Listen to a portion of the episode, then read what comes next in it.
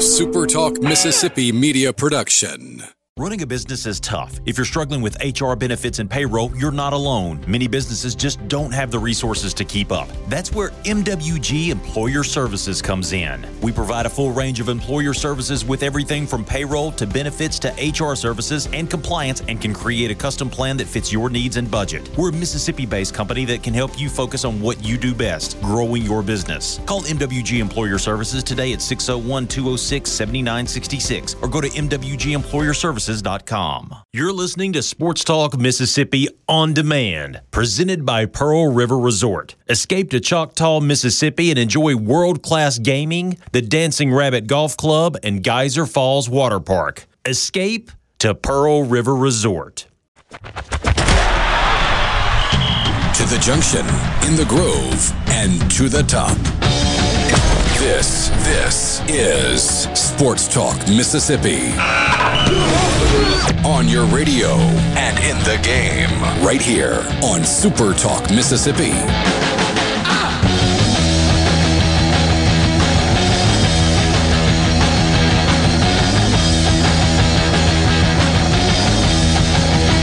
Hey, what's up? Tuesday afternoon, Sports Talk Mississippi. Thanks for joining us in the Pearl River Resort Studios. Pearl River Resort, the home of the Dancing Rabbit Golf Club. Book your tee time for the Oaks or the Azaleas online at dancingrabbitgolf.com. You want to be a part of the conversation? Love for you to join us on the C Spire text line at 601-879-4395. Give your business the edge with gigabit fiber internet from C Spire Business. Learn more at cspire.com slash business alongside Brian Haydad and Michael Borky. I'm Richard Cross. Thanks for being with us this afternoon, fellows. Happy Tuesday to you. We are one day closer to the start of the college football season. Not quite there yet, a couple of months away still, but it's starting to feel real. And I don't know. I, I was out last week, but I feel like in two days I'm, I'm sounding like a broken record. But I kind of feel that's where we are. It's like, hey, we're a day closer, started, starting to feel a little bit more like college football season. And now that we've got a big off-season scandal, it feels like it's really just right around the corner. I'm not making light of the scandal, but uh, almost every like July, man.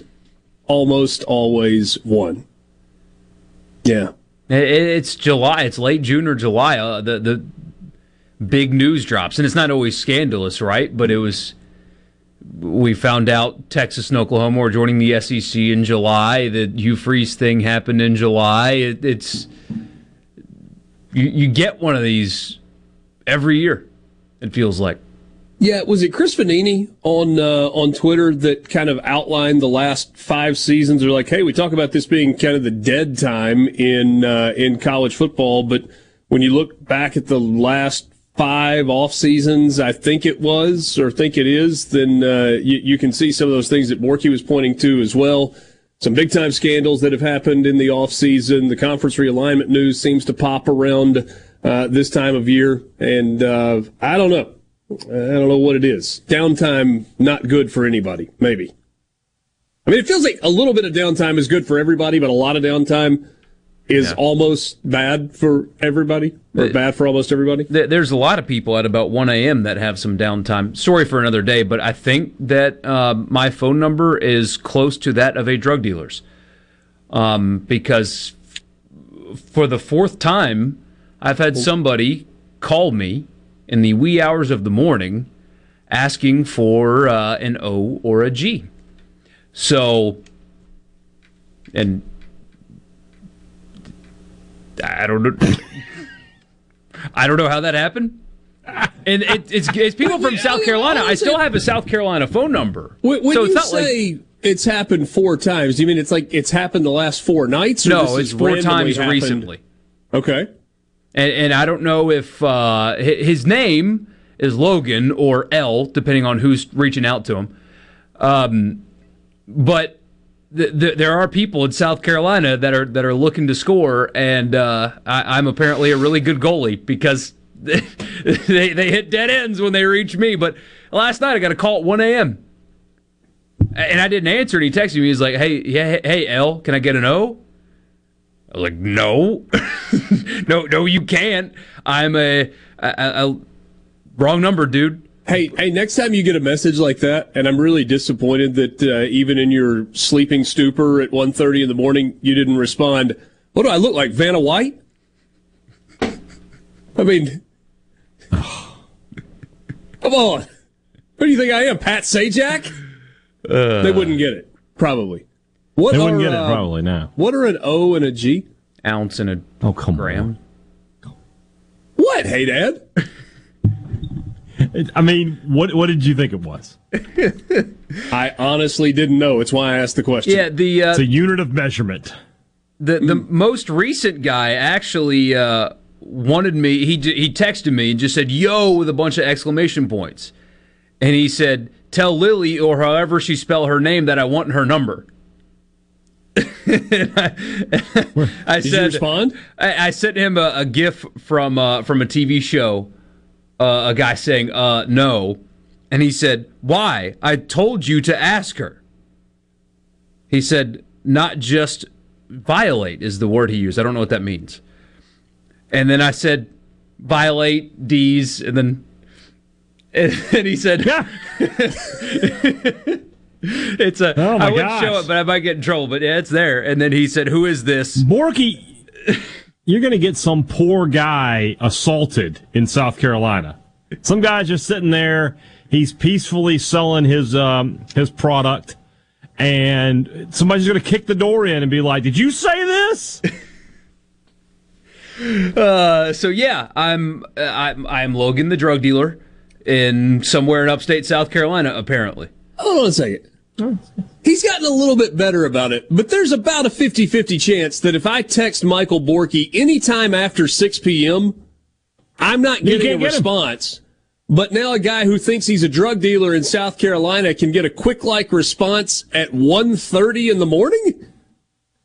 Well, well they wake know, me up, and, and, and then it makes me mad, and so he doesn't uh, want to respond to his primary job, only his secondary job oh, as, you know, yeah. hey, the Scarface of, of uh, upstate South Carolina. Buddy, inflation has, has hit the industry. At least that's what I'm going to go with. And uh, prices have gone up. A few more weeks, he'll be wearing a, like a white suit with a pink shirt, walking around like, today on the program, man, we got some good stuff. What about those cockroaches from Mississippi State? C Spire text line. Tell them to come on over. You can get two for the price of one if you get here in 30 minutes. Mike, you know we love you. I'm not going to read that one on the air, though. Sorry about that. Uh, I turned on the radio. My Adam and Monticello says, oh, and we're talking about ounces and grams. What's going on, guys? Adam, uh, uh, a my phone number is apparently extremely close to that of a drug dealer in upstate South Carolina because I have over the last couple of weeks been woken up in the early hours of the morning for people looking to uh, buy from me, is what they're looking for. I thought, you know, I had my phone number used to be something that was close to like a BancorpSouth uh, service line. And people would call me, and then when I said hello, it just completely threw them off. They were like, "This is BancorpSouth." I'm like, "No, but if you want to give me your account information, I'll take it." Uh, my number is never did. one number off from the hospital in Oxford. And oh, so, oh, for, oh no, yeah, I've, I've, I've gotten Not good. a lot of. I, I, don't get those as much anymore. The frustrating one was like, uh, yeah, can you ring room two eleven? I'm like, yeah, it's in the hospital. And then they'll be like, is this what? not? You know, say the number. I'm like, uh, no, it's not. Nope. And they're mad. They're mad at me, and they hang up. They're mad and at you. What happens? Yeah. They, call, back. call back. I know. Still not the hospital. Hey, uh, so I guess back in the uh, oh, never mind. I guess go ahead. No, please. So back in the day of the pizza days, mm-hmm. our our phone number here in Starkville was 662-323-7272, which back on the old phones where there were letters spells out Papa, right? There's a business here in town called Starkville Computers. Their phone number was 324 7272. Mm. And I occasionally got phone calls asking me about hard drives and printers, and then I'd be like, I, I, I don't know, but I'll tell you who does. And I'd give them the phone number. But they got enough phone calls that I, I, I told them, I was like, I should just give you guys a terminal and like teach you how to do it. They said they got at least 15 to 20 phone calls a day asking for pizza. Hey, can I get a large pepperoni? Tell me about your specials. Nope. nope. Can't get any of that here. Click. Click. That Yeah. kind of reminds me of, uh, Yeah. of Jeff Duncan, uh, who, who who covers the Saints. There's apparently a politician, and I don't know the politician Jeff Duncan, uh, who makes people angry all the time. Yeah, and, and yeah, he yeah, gets uh, yeah. the nastiest stuff sent to him because they think that he's the politician that they don't like all the time. United States Representative Jeff Duncan, representing the third district of of Texas. South Carolina. Oh wow. Okay. South Carolina. Yeah, yeah, I, did, I did know that. How do you not know the name of a congressman in your home state? Well, because I live here now, Yeah, but and I've, I've lived here for quite some time, Well, and I uh, vote here, and Yes, but but you, Michael Borky, are you, you kind of pay attention to the news. Now, I would not expect Brian Haydad to know the names of the congressman in his current state, which is also his home state for his entire life. He's he's blinking and thinking. I know two of them. I think. Okay, well, well, good. I did have a uh, a very nice gentleman knock on my door Hey, Dad. campaigning for his wife for a local election, and I was really nice to him. So That's good. progress. Progress. You're- Progress for You're getting you. better. Because Hey, he was nice. I opened the door and he, he just said, Hey, I know this is really annoying, but my wife is running for this office and she lives right down the street. You know, here's a flyer, there's her website. Sorry to bother you, I'll leave you alone. And I was like, Thank you. That's how you should do this. Are you going to vote for her? I like what her website said about her. Okay. So, and she There lives in my neighborhood. I can go knock on her door and, you know, just yell at her face if I don't like her, I guess. yeah. I was just going to let Haydad know that uh, Trent Lott and Thad Cochran are no longer serving as senators. I knew senators. that. I, I, know- I, know- I know the senators for sure. And they were know the senators, not uh, not congressmen. Also, I knew. I knew, that. Yeah, man. there you go. All right, Sports Talk Mississippi with you, streaming at supertalk.fm, Supertalk TV. Speaking of the New Orleans Saints, which Borky reckoned, uh, referenced just a second ago, some good news today. Sports Talk Mississippi, your new home for exclusive sports coverage here in the Magnolia State. Let me put it to you this way. right here on Super Talk Mississippi.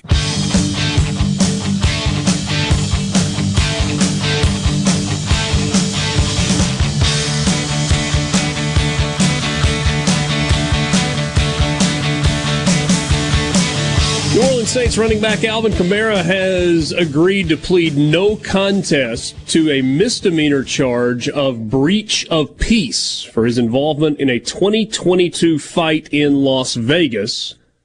Kamara and three other men were initially facing misdemeanor charges of conspiracy to commit battery and a felony charge of battery with substantial bodily harm. However, Alvin Kamara is no longer facing felony charges after accepting the plea deal, according to his attorney. 30 hours of community service and paying the alleged victim in the fight $105,000 for medical bills.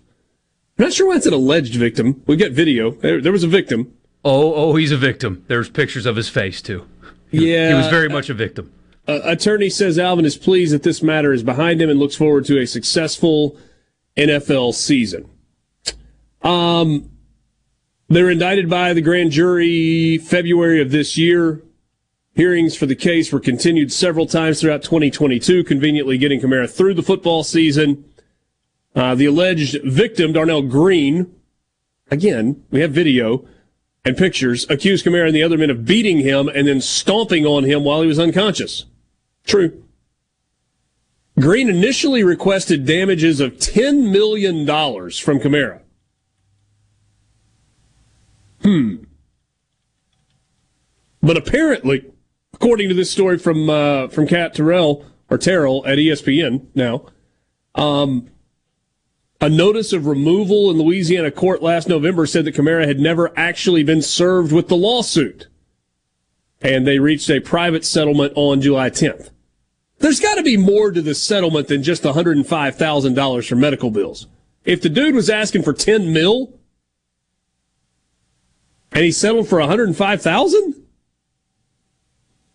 Makes you wonder, doesn't it? kind of does. Nope. I don't.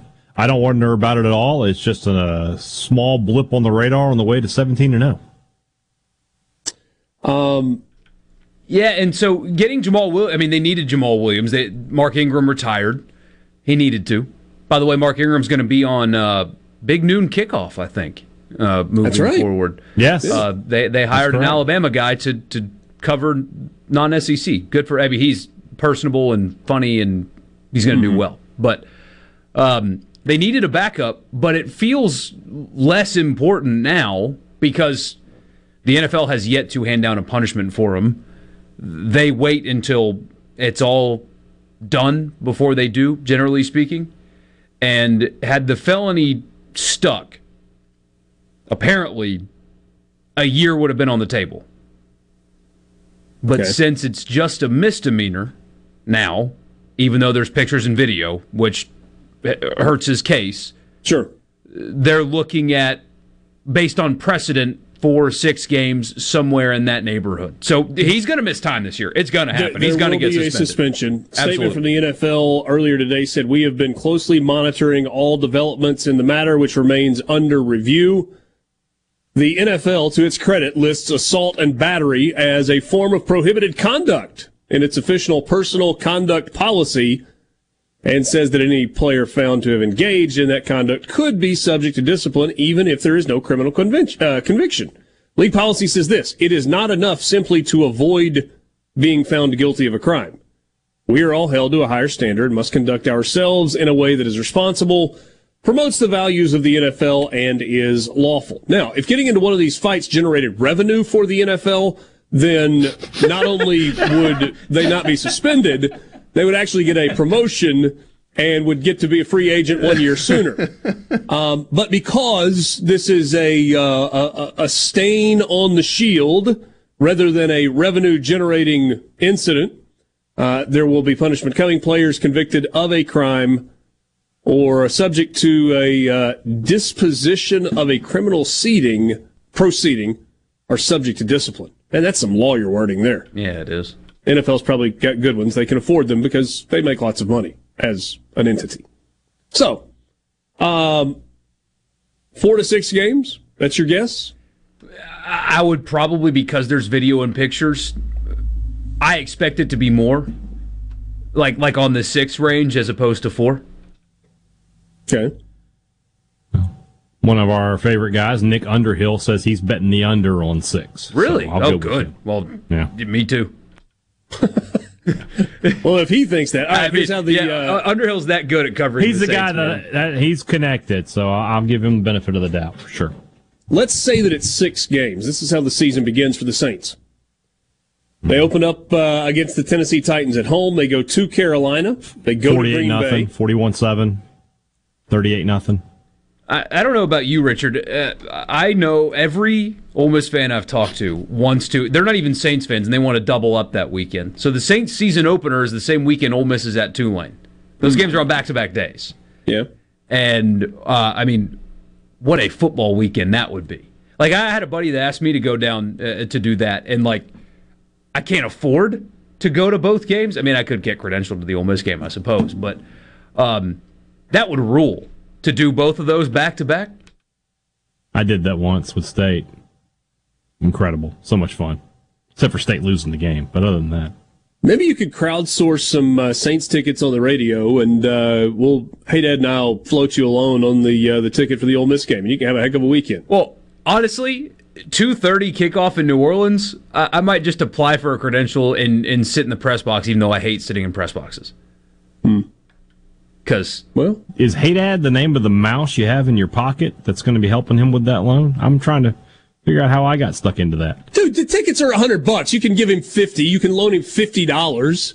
I'll take care of the other fifty dollars. We'll loan it, and uh, we'll charge a hefty The juice loan on shark that is interest going to rate. be. Heck yeah, I'd forty say the juice starts running the minute the minute I hand him the money. Yeah. Yeah, I was I was thinking like twenty nine percent. You don't even need a loan shark me. You can just do what the Fed does, uh, just whatever their interest rate is, and you can, yeah, you'll you'll get five hundred dollars in a month at this rate. Uh, so again, the Saints schedule: Tennessee at Carolina, at Green Bay, home for the uh, team formerly known as Tampa Bay. They're back to just being Tampa Bay now. Uh, Baker then they go to New England and go to Houston. So four of those six on the road. Yeah. Average margin of victory 28 points. I can feel it. What's the Saints' record in those first six games without Alvin Kamara? Four and two. Okay. If they get out, yeah, because I mean you you've got rookie contracts uh, contracts, rookie quarterbacks in there. So I mean it, it's it's a bad Texans team if it, if it gets that far. Um, the Titans are a, disaster offensively right now anyway, and you get them at home. Uh, the the Panthers are breaking in a rookie quarterback. That's Bryce Young's first home start, I believe, um, in week two. So th- those are games that on paper you should feel really good about, especially with what you return defensively. If I gave you three and three with no Kamara, knowing knowing that the next four games are Jacksonville, at Indianapolis, Chicago, and at Minnesota, would you take three and three? What is it? What does that three and three look like? Is it some of their wins last year where defensively they were so dominant and won twelve to nine, or or do they look competent otherwise? They're just missing their most explosive offensive player. Yeah, I, I don't know that. I mean, I'd give you the wins against Tennessee and against Carolina and against uh, Houston. So that would mean there would be a Not three-game Tampa with losing Baker Mayfield? in there. Come on. Come on now. Or or Kyle Trask. Oh, that's yeah. Well, that that would change my They, opinion. they like him down there apparently. Well, he had a pretty good season at Florida. He did. Uh, good player. Three years ago, that was I remember that. Yeah.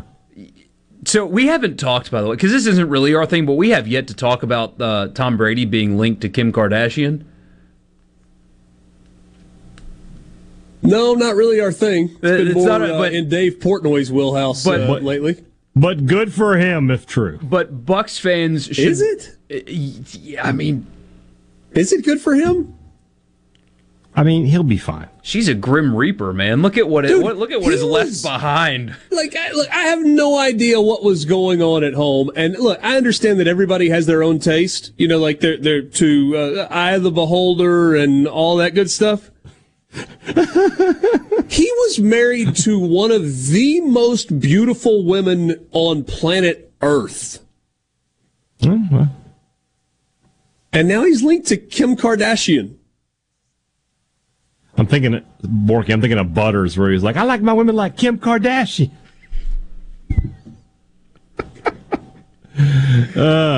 Just it- it- it- he just better be glad that his playing career is over. Yeah, if if his if he was still playing, I would take the Bucks to go like five and uh, five and twelve this year. And five would be a stretch. Oh, David. I don't think I can read that. That's funny, though. Um, the commissioner doesn't like the Saints. Keith Invaden says he'll probably suspend Kamara for a year. Uh, Kendre Miller. Ooh, ooh, how about this? Kendre Miller will be the starter for the Saints by December. He is a Kamara clone. The tape does look the same. Yeah, I like Man, Jamal was really Williams a lot, though. he was really good when he was healthy for TCU last year. We'll be back. Sports Talk Mississippi. Nothing brings people together and forms a lasting bond like Sports. Sports Talk Mississippi. Covering your favorite teams like no one else. On the Supertalk app, supertalk.fm, and on your local Supertalk Mississippi radio station.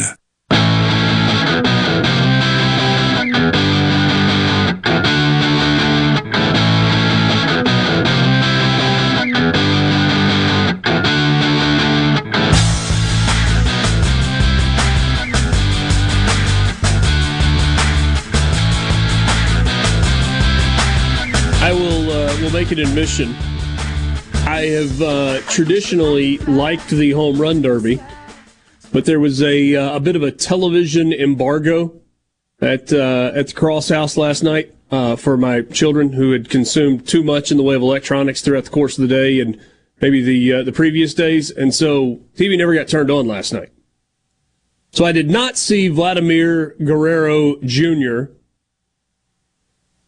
hit 328 home runs. Um, did you guys watch the home run derby last night? No, I did a little, yeah. And and honestly, you know, you spent some time yesterday talking about how Major League Baseball did a really good thing with the draft. I didn't know it was happening. I, I didn't know the home run this derby was All Star weekend. All Star. Okay. All Star games tonight.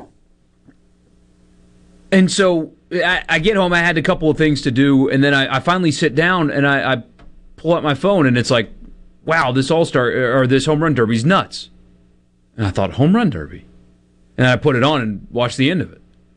I, I was completely taken aback by the fact that I did not know that the home run derby was last night until it was going on. The format has gotten Isn't it a week early. Isn't it always a week SEC media days? I thought. It used to be, but SEC Media Days got moved back a week. Uh, so we're moved back. It's, uh, that's what's moved. Yeah. Okay. Yeah. Okay. I got you. So you got the uh, you got the Open Championship starting in, on the last day of uh, SEC Media Days for the last couple of years. Because I always ask you, hey, are you guys going to on Wednesday on the show? Like, hey, you guys going to stay up really late or get up really early to watch the beginning of the Open? And Haydad's like, You're gonna have to. "Oh, You can, no. you, you're gonna have to be. You have to be on your game then because that's Ole Miss Day for for us on Thursday. So we you got to be you got to be ready. Yeah, it's more like a uh, a question that I ask than actually following through on it. I've done it a time or two where I'll get up at three or four and watch it for a little while and go back to sleep, but uh, not so much. So, Vlad Guerrero Jr. last night hit 41 home runs in the first round. 41! It's a lot. he was exhausted at the end of this thing last night. Just exhausted. So apparently there were a lot of really good moments. Adley Rutschman was the first player in home run derby history to hit from both sides of the plate. Yeah, that was sick. And then uh, video surfaced of him making tackles on special teams at Oregon State. People were like, "Hey, you see that guy switch hitting in the home run derby? Here's him making a tackle." He, he, used to do this also. Yeah, really, uh, really good player. Um, so yeah, seventy-two home runs in total last night for Vlad Guerrero Jr. and he beat Randy Arozarena in the final. So there you go.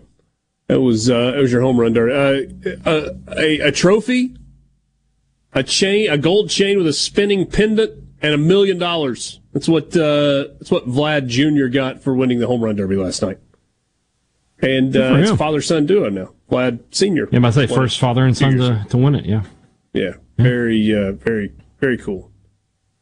Um, Guerrero did say this. He said he was skeptical about participating in the future derbies. He says the way I feel, it's not too good right now. Um, but was content to enjoy this one. He said, "I feel tired, but I feel happy." You take that many swings, big swings. Yeah, I mean, yeah, you can wear yourself out. yeah, yeah, no doubt. So, will you watch the All Star game tonight? Maybe I'll, I'll put it on. a couple innings. I don't know. I, I, I will put it on. Just kind of something that you got to do. Uh, I, rem- I remember growing up and it being a really big deal. Like, you know, the Midsummer Classic and kind of the pomp Yeah. and the circumstance that went with it. It was cool. I mean, hey, Dad, we're old enough to remember that this was the only time that you got to see American League guys play against National League Yeah. guys outside of the World Series. I mean, and that has affected it. I think the It has. novelty of it is not what it used to be, yeah. and just baseball's just not what it used to be. You know, and it just isn't. Uh, You know, when we were kids, baseball was still.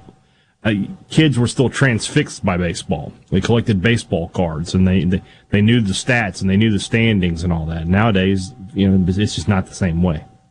Yeah. So, yeah, there's, there's some nostalgia to it. there is. Yeah, for sure. I got to start watching some more baseball if I'm going to continue to play immaculate grid because I'm just I'm just struggling every day with that. You mentioned him the other day. So, and you're right. People consume sports differently now. Like, for example, the NBA is super popular on social media, but but that hasn't translated to being super popular in terms of people actually watching the NBA. Because young people. I read a, a, long story about this. Thought about bringing it to the show, but it, it's wordy and it's got numbers and just m- may not be the most interesting. But young people are consuming sports in different ways. They're not watching games anymore. It's highlights on YouTube and TikTok and Instagram. That that's. Do you know how much young people would have liked old Sports Center, old school Sports Center? Yeah. Wait, just here's all the good wait, stuff. Wait, wait, hold on a second. There was a time where you could turn on the television and you could just watch the highlights of games. What? Yeah, it's uh, it's yeah. all they're doing now. Um, but the, the leagues get in these. The leagues have to figure out how to get that to translate into watching the actual games. But guys like Elly De La Cruz, they that needs to be embraced in baseball. And the purists don't necessarily like that. But his viral moments that he's had over the last couple of weeks, that is great for baseball. Because the Cincinnati Reds aren't appointment viewing, are they? I mean, they, they've been bad for a long time. And their owner basically told their fans, suck it up. I'll leave. And yet they get this electric player that if the Reds are on, you need to watch him. Because what is he going to do next? And there hasn't been enough of that lately in baseball. And I, I don't know how they do it. They have marketing people that are smarter, but that's going to get young people back into baseball. Is when Elly De La Cruz becomes every 13 year old's favorite player. It's not going to take long either. I mean, think about how quickly Mike Trout became a household name. For, for a guy that is not marketable and doesn't want to be part of that, I think it's different from Elly De, for Elly De La Cruz. I think he will be more than happy to be the face of baseball. We get a message on the C Spire text line 601 879 4395. Remember the George Michael sports machine? Oh, yes, I do. Oh, yes, I do. Sunday nights, it was so good. That, like, hey, Dad, didn't you wish that you had just had one of those little control panels at your house where you could just press the buttons like he did? Oh. And the highlights came on? Yes. Yes. Borky, I'm not being show, condescending yeah. at all in. when I say this. You should Google George Michael Sports Machine. You don't remember it, do you? Mm-hmm. So, I grew up with Memphis television, living in, in North Mississippi. Our local ABC, NBC, CBS, Fox affiliates were out of Memphis. And so on Sunday nights, hey, Dad, help me out on the timing on this. I think I'm right. You would have on Channel 3, which was the CBS affiliate, you would have the late local news, and usually the sports cast was a little bit longer on Sunday night, especially during football season. And then George Lapidus had a show that followed it. It was like Sports Time on TV, which was like a takeoff on his radio show that aired in Memphis for like 35 years. And then after that, I think it was at 11 o'clock Central Time, you had the George Michael Sports Machine. Does that sound right? 11 Central? I think so. I mean, I didn't, I didn't, get Memphis TV down in Vicksburg, but I, I, I remember watching the George Michael Sports Machine. Well, was it late on a Sunday night? This guy's this yeah, uh, might bring you guys night, back so. uh, back a few decades. Yes. How can you, how can you not love it? Give me that. Give me a Sunday afternoon this week in baseball. I was thinking. I was at Twib Notes. I need some Twib Notes also. Twib Notes. I need my Twib notes. This did you subscribe to? Uh, did you subscribe to Baseball Digest and the Football Digest? I did not. Uh, my, my mom got me a subscription to those, so I got them like once a month. I got a, a, a little, and it was like a, it was like this. It wasn't a full size magazine, but it was chock full of football and, and baseball. Yeah, that's good. Got a lot of people that are pointing to um, the old, what was it, NFL Live or NFL NFL prime time. Prime time. That's it. That's it. With Boomer and yeah. Whoop. Um, whoop. Oh, uh, who was it? Jackson. Uh, uh, Tom Jackson. TJ. Tom Jackson. TJ. Yeah. Yeah. Mike in Oxford. NFL prime time. Yeah.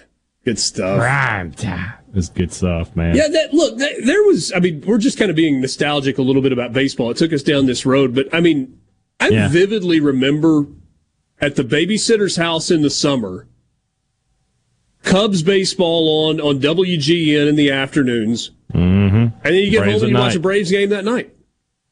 Yeah. It was just the best. We'll be back. Sports Talk Mississippi. To the sports. This is Sports Talk Mississippi. Sounds good. on Super Talk Mississippi.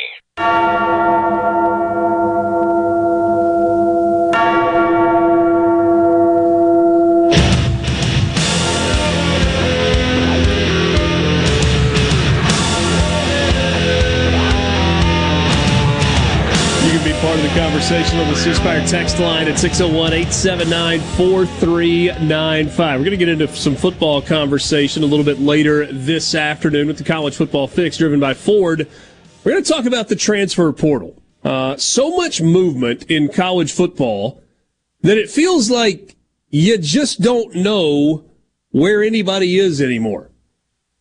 We are nearly done with the movement. There'll be a little bit more between now and the start of camp, which is about three weeks away, but not a lot.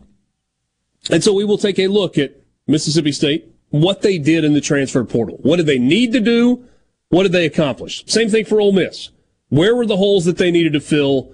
Did they do what they needed to do in the offseason? That's coming up to start the five o'clock hour a little bit later. C Spire text line 601 879 4395. The best segment of George Michael was We Are in the Danger Zone, where wide receivers went over the middle. Somebody also brought up uh, all the Golden Flake coaches shows. Well, I think it was just Golden Flake was a sponsor of all the coaches show. Yeah. Remember watching the Jackie Sherrill show hosted by Absolutely. Jack Cristil, Jack Jack Cristil, yeah. The um, I the just Billy Brewer show. I don't remember. Hey, hey, Dad, I'm sorry for interrupting. I remember going to the break. They would have like, you know, like seven or eight people from the Grove or the Ole Miss cheerleaders or whatever. The Billy Yeah. Brewer show will be right back. Go Rebels! Yeah. Yeah, I had the same thing. Yeah, These cutaways. I remember two things. great. I remember some local dealership gave away like a van on each show. So you could get a maroon and white van on the Jackie Sherrill show. On the Billy Brewer show, you could get a red and blue van. And on the Jeff Bower show, you could get a, it may have been the Curly Hallman show back then. You, you could get a black and gold van. I remember that. And then I remember, I always remember Jackie's commercial for Bryan Hot Dogs. I will never forget it, where the, the tagline was, in fact, you have to be some kind of rebel to sneak another hot dog in here. Wow. I always remember that. I don't know why. I bet Stuck George with me through the years. Loved that. I mean, so- all right. So, Yeah, so I don't remember. I mean, I would watch the the Jackie Sherrill show, but I do remember watching Billy Burr. So Bryan Foods was always a sponsor. Golden Mm-hmm. Yeah. Flake was always a sponsor. Coca Cola was always a sponsor. Mm-hmm. One of the local sponsors in North Mississippi was Dossett Big Four because they did the Mm-hmm. the like the season long competition where the winners eat steak and the losers eat beans Yeah. and Dennery's restaurant in Jackson. Oh, Dennery's, gosh. Do you remember like the like the dark uh. candlelight dinner with the man and the woman sitting at the table, like fine dining at Dennery's? All At right, Dennery's next to the Mississippi Coliseum. all right. So you want nostalgia? Here you go. September fourteenth, nineteen eighty six. It was a Sunday edition of the George Michael Sports Machine. champagne on ice at least one more day. And Mike Tyson, a boxer heading for the record books in impressive fashion. The showdown between Mike Ditka's Bears and Buddy Ryan's Eagles was supposed to be a Chicago rout. But missed opportunities and mistakes on both sides in an emotion-filled game kept the Bears, well, they had to go into overtime to beat the Eagles 13 to 10. Eagles now winless in 11 trips to Chicago. The Bears extend their home game winning streak to 12 games. Let's go to Soldier Field, Chicago. The banners you knew would be there. All the things that Buddy Ryan had said about various members of the Bears and all the fans saying, Buddy who? Some folks in All right, so there was a sign that they showed in the stands that said, Go jerk fatso. oh, me. It was great. Good stuff. It was great. It was like, you know, what Now, about- did you get, did you get HBO back in the day? Were you able to watch Inside the NFL? No, no, no. We did not get HBO. Ah. I mean, We got that. so sometimes I- you I could was watch HBO. Wednesday. Some, sometimes you could watch it through the snow You could you could fiddle with the thing on the, on the Mm-hmm. box. Yeah, I remember that. Yeah. because sometimes there were things that people would want to watch even if they didn't subscribe to HBO. But uh, Or maybe a, know. maybe a different channel. I don't know. We didn't. Uh, we, no, we didn't get HBO. Uh, inside the NFL, Len Dawson, Nick Buoniconti, and Cris Collinsworth. That was your Wednesday. That was Wednesday at seven o'clock. Sit down and watch highlights. This was this is how different things were. I would watch the highlights of games that had been played three days ago and just be enthralled. It was fantastic. Yeah. Um. Would it work now? Like, like, No. It, no. Well, well, but think about it. Hold on a second. If it was such a novelty and it's so different, what if one of the major networks said, "We're bringing back a Sunday night sports highlight show in the vein of Oh, okay. Richard Cross's Sports Machine, Brian Haydad's Sports Machine, and you just did highlights of sports, and you had some fancy little button you pressed, and it made you kind of made it look a little retro. I mean, Borky, he pressed the button, and like the the reel to reel video started, and then they went to like the full screen highlights. Would would it work now, or It only might. for a little while? It might work. It- it- I don't know. They'd they'd have to keep it fresh somehow. So those were the days. And Jeff in Pontotoc says, as a youngster, I used to love listening to Leonard's Losers on the radio. Ooh, it was so good. Sports Talk Mississippi. We will be right back.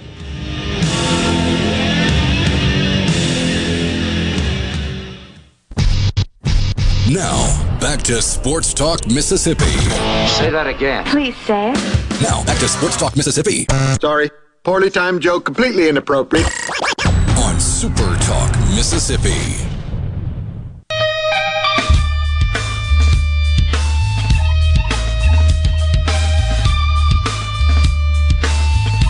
Sports Talk Mississippi will be live in Nashville next week for the 2023 SEC Media Days. You'll hear from the coaches, the newsmakers, the news breakers, and some players as we count down to the start of the college football season. Super Talk Mississippi's coverage of SEC Media Days is presented by Genteel Apparel. Visit genteelapparel.com to check out their full line of sportswear, including the collegiate collection for Ole Miss and Mississippi State. Good to be with you on this Tuesday afternoon in the Pearl River Resort studios. Pearl River Resort, the home of the sports book at the Golden Moon Casino. You can be a part of the conversation on the C Spire text line. Whether you need the best in wireless, the best in home internet, or the best in business IT services, let C Spire help. Learn more online at cspire.com. Alongside Brian Haydad and Michael Borky, I'm Richard Cross. Thanks for going down memory road with us uh, to end the three o'clock hour. That was fun. That was uh, that was some fun stuff. So Pat Fitzgerald is out at Northwestern. We talked about that at the very end of the show yesterday.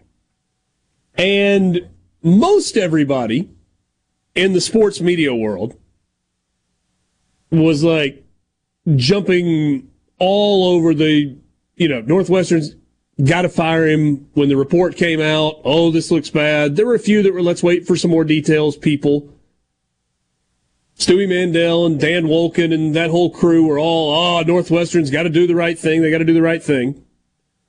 There were a few dissenting opinions. You might laugh, you might roll your eyes when you hear names like Danny Kanell, um, Clay Travis, Darren Rovell, and others who were a little more measured in their response. Most of them were measured. Clay was kind of over the top about it. What? Yeah. I know. Really? I know it surprises Him? you a little bit. But And Rovell I- I- also don't forget Rovell's a Northwestern alum, so he probably he might have a personal relationship with uh Fitzgerald. Oh, he admitted to such. He, he admitted to say he needed to hear more from the story. He wasn't just going to respond to one news report because he had a personal relationship with Pat Fitzgerald and his alma mater and all those things. So here's what we know. David Cobb at CBS Sports writes Northwestern has fired Pat Fitzgerald days after details surfaced alleging graphic instances of hazing within the program. School announced this on Monday night. Fitzgerald's departure comes three days after he was initially suspended without pay for two weeks. However, university administrators opted to revisit his status with the program after two former players provided details of the hazing, which was sexual in nature, to the Daily Northwestern student newspaper. Defensive coordinator David Braun is expected to step in as a liaison managing the team before an interim coach is named, according to multiple reports. Um, I, I have. They're, they're I have, keeping his entire staff. I, I have questions. I have I have lots of questions. Um, that's one of them, Borky. And we said that yesterday, right? If Pat Fitzgerald was the head coach and they determined that he knew or should have known, then you have to fire all the assistant coaches too. Because I assure you, if the head coach knew, the assistant coaches knew.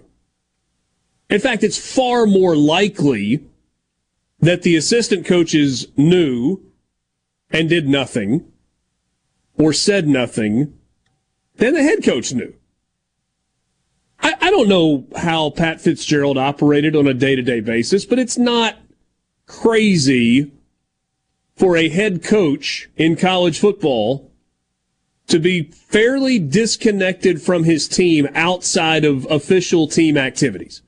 You don't have a whole lot of head coaches that are spending a ton of time just hanging out in the locker room.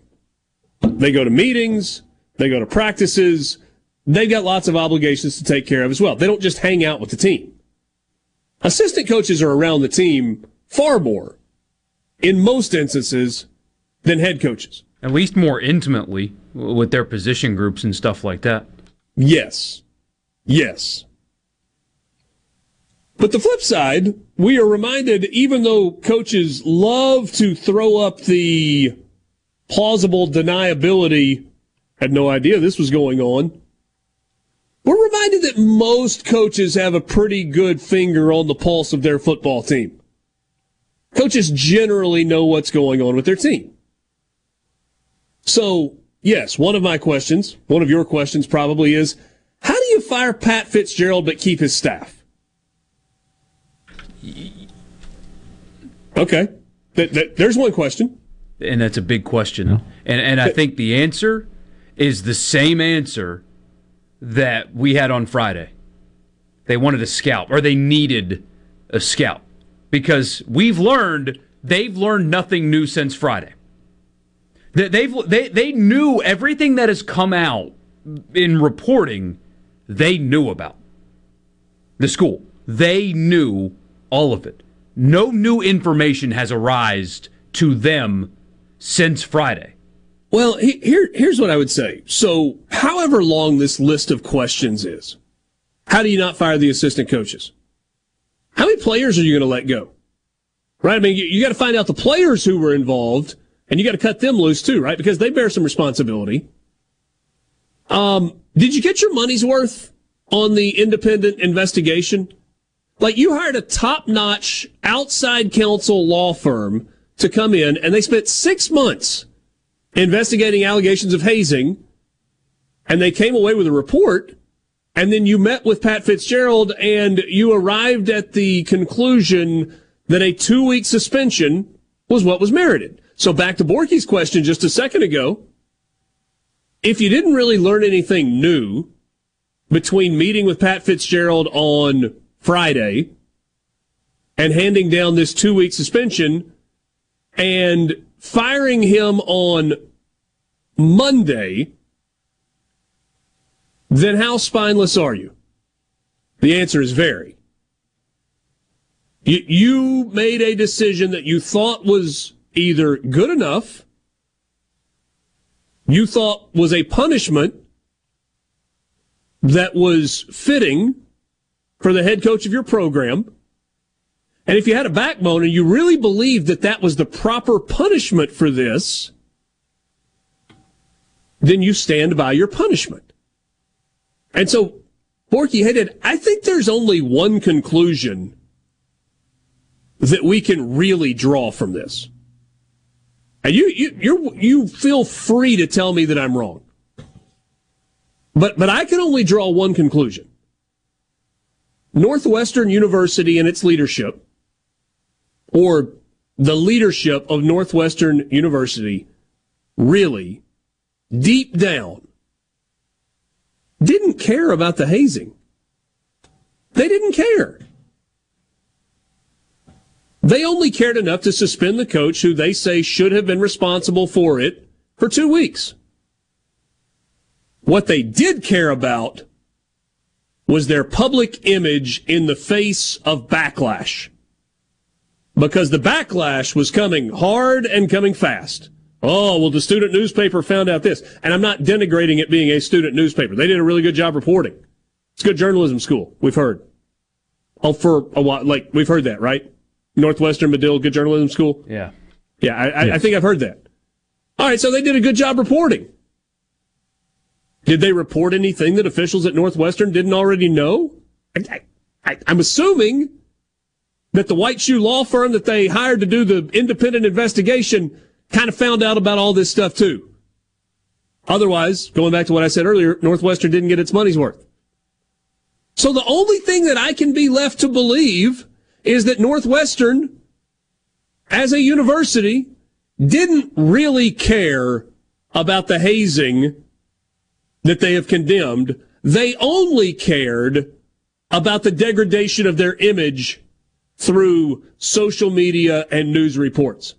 Because that is what caused them to react. They didn't fire Pat Fitzgerald because of what he did or didn't do, what he saw or didn't see, how he ran his program. They suspended him for two weeks based on those things. They fired him because of a social media backlash, which says to me that the leadership at Northwestern is spineless. It has no backbone, and they're not willing to stand up for the decision that they made themselves just 72 hours prior. That's what it says to me. They didn't care about the hazing. They cared about what people said about them. If they cared about the hazing, they wouldn't already have restarted football operations with everybody else intact. Because to your point the other day, and it bears repeating, Pat Fitzgerald, what they claimed he did not know, but there were a, a bunch of other men in leadership positions in Northwestern football that either did or should have known that there was hazing going on in their program that was reportedly sexual in nature. And you are keeping all of them employed. Why? It's not new. It's not new in college football. It's certainly not new in the Big Ten. We'll pick that conversation up when we come back. Sports Talk Mississippi.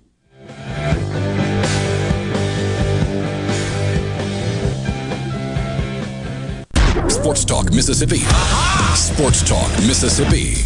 Your new home for exclusive sports coverage here in the Magnolia State. How do you like that? I love it. On Super Talk Mississippi.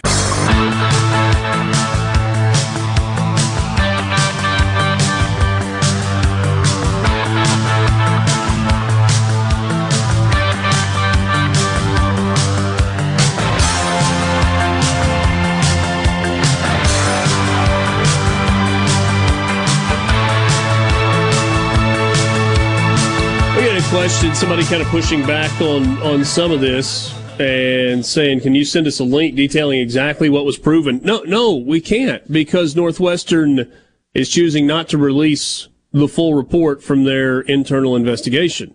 They're private school; they don't have to do that. Can't FOIA it. Don't receive federal money, I guess.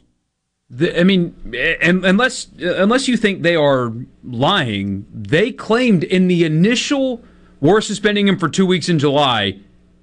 They claimed that they corroborated via multiple firsthand accounts of what happened. Mm-hmm. That they investigated, and by multiple firsthand accounts, they corroborated what happened. Now, I guess you.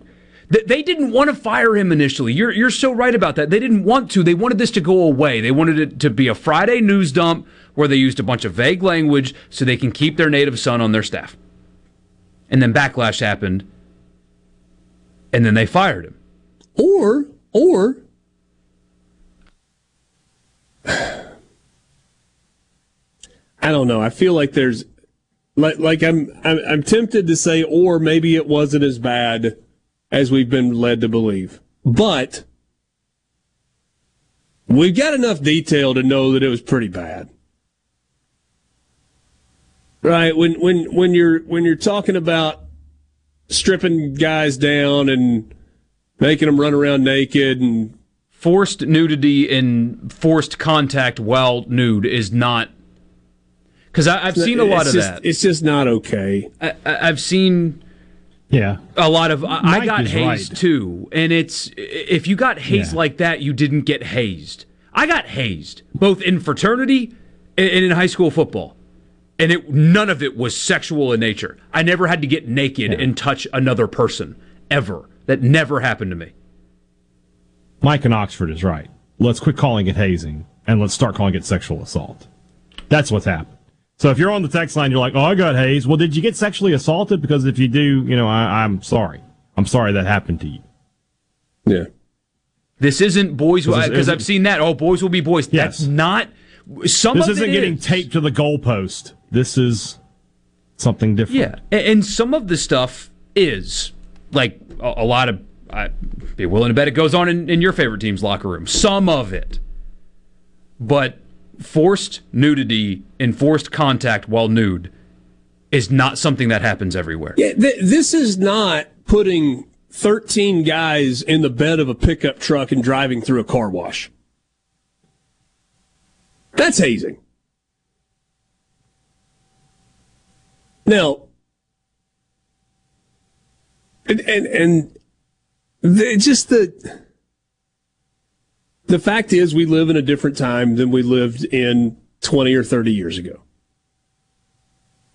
And that's probably when most coaches put an end to it. I, I was talking with someone last night and said, yeah, it was going on all, all over college football.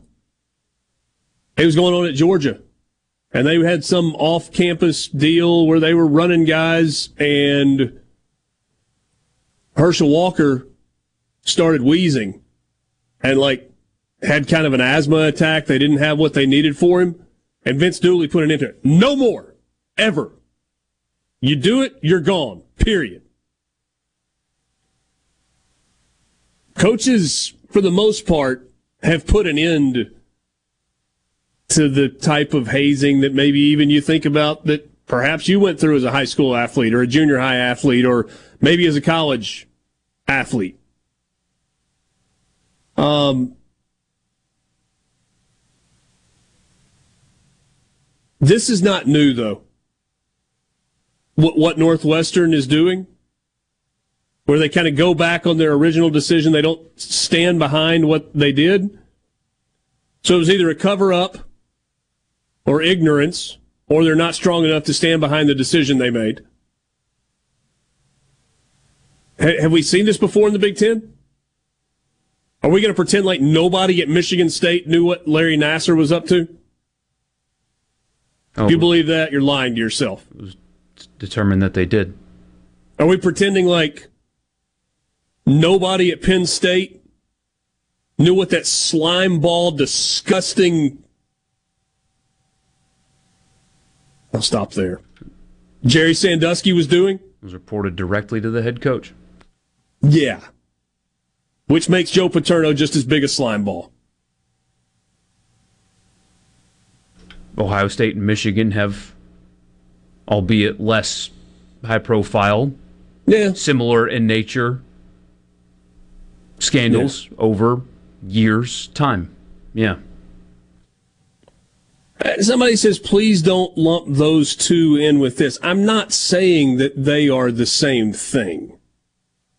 What I'm saying is, what it appears as if we have once again adults who were in positions of authority who knew things and chose not to report them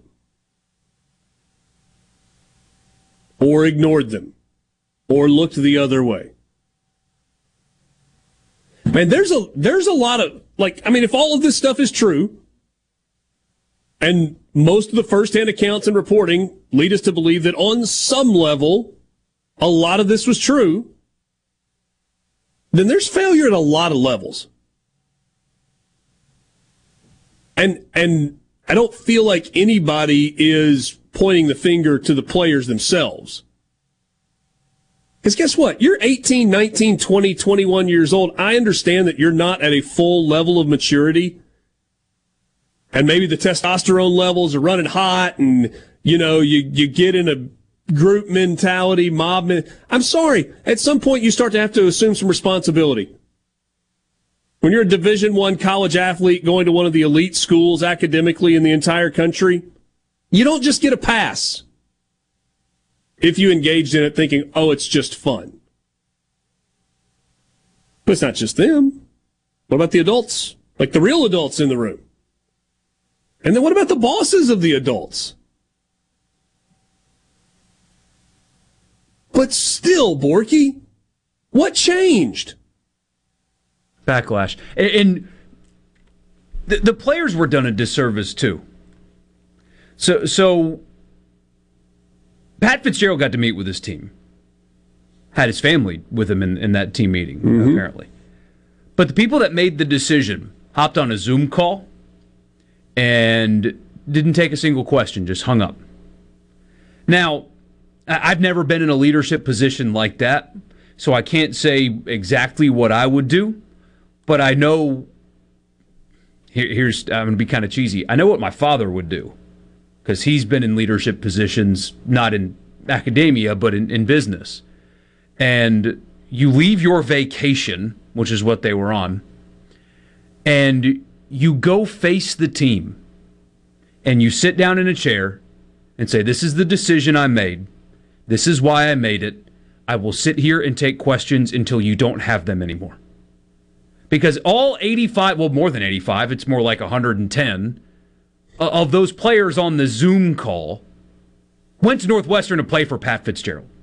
That's why they went there. You can say they went for the educate. Guys get recruited to go play for coaches. They went to Northwestern to play for Pat Fitzgerald. And they're told, I'm firing him and I'm not telling you why. Just good luck. Your future in peril. But I, am going to go back to my vacation. Once I, once I close my laptop, I'm hitting the beach.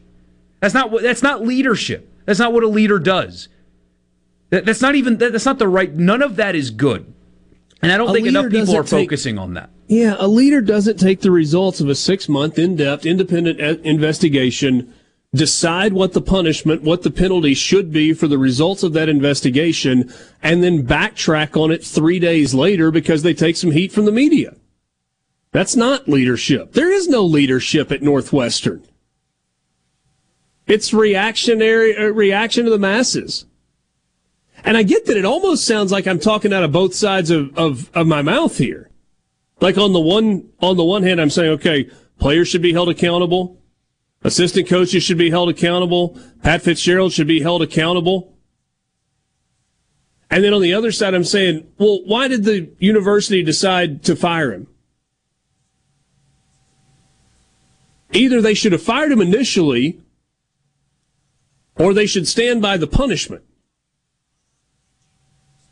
If they should have fired him initially and they didn't, that's a failure. If his behavior as the head coach didn't merit termination, then firing him three days later because a bunch of people get mad on Twitter, that's failure. It's like that's the only word that I can come up with that exists in every layer of this story. It's just failure on top of failure on top of failure. And what about the kids that do stay on the football team? I mean, they were they were one and eleven last year. They've gone through plenty of failure, so maybe some more of it's not a big deal. But they got to try out and go play football now. Somebody from Northwestern's got to go to Big Ten media days in a week and a half. Good luck with that. Let's go to the junction, in the grove, and to the top. Don't hurt yourself. Sports Talk Mississippi on Super Talk Mississippi.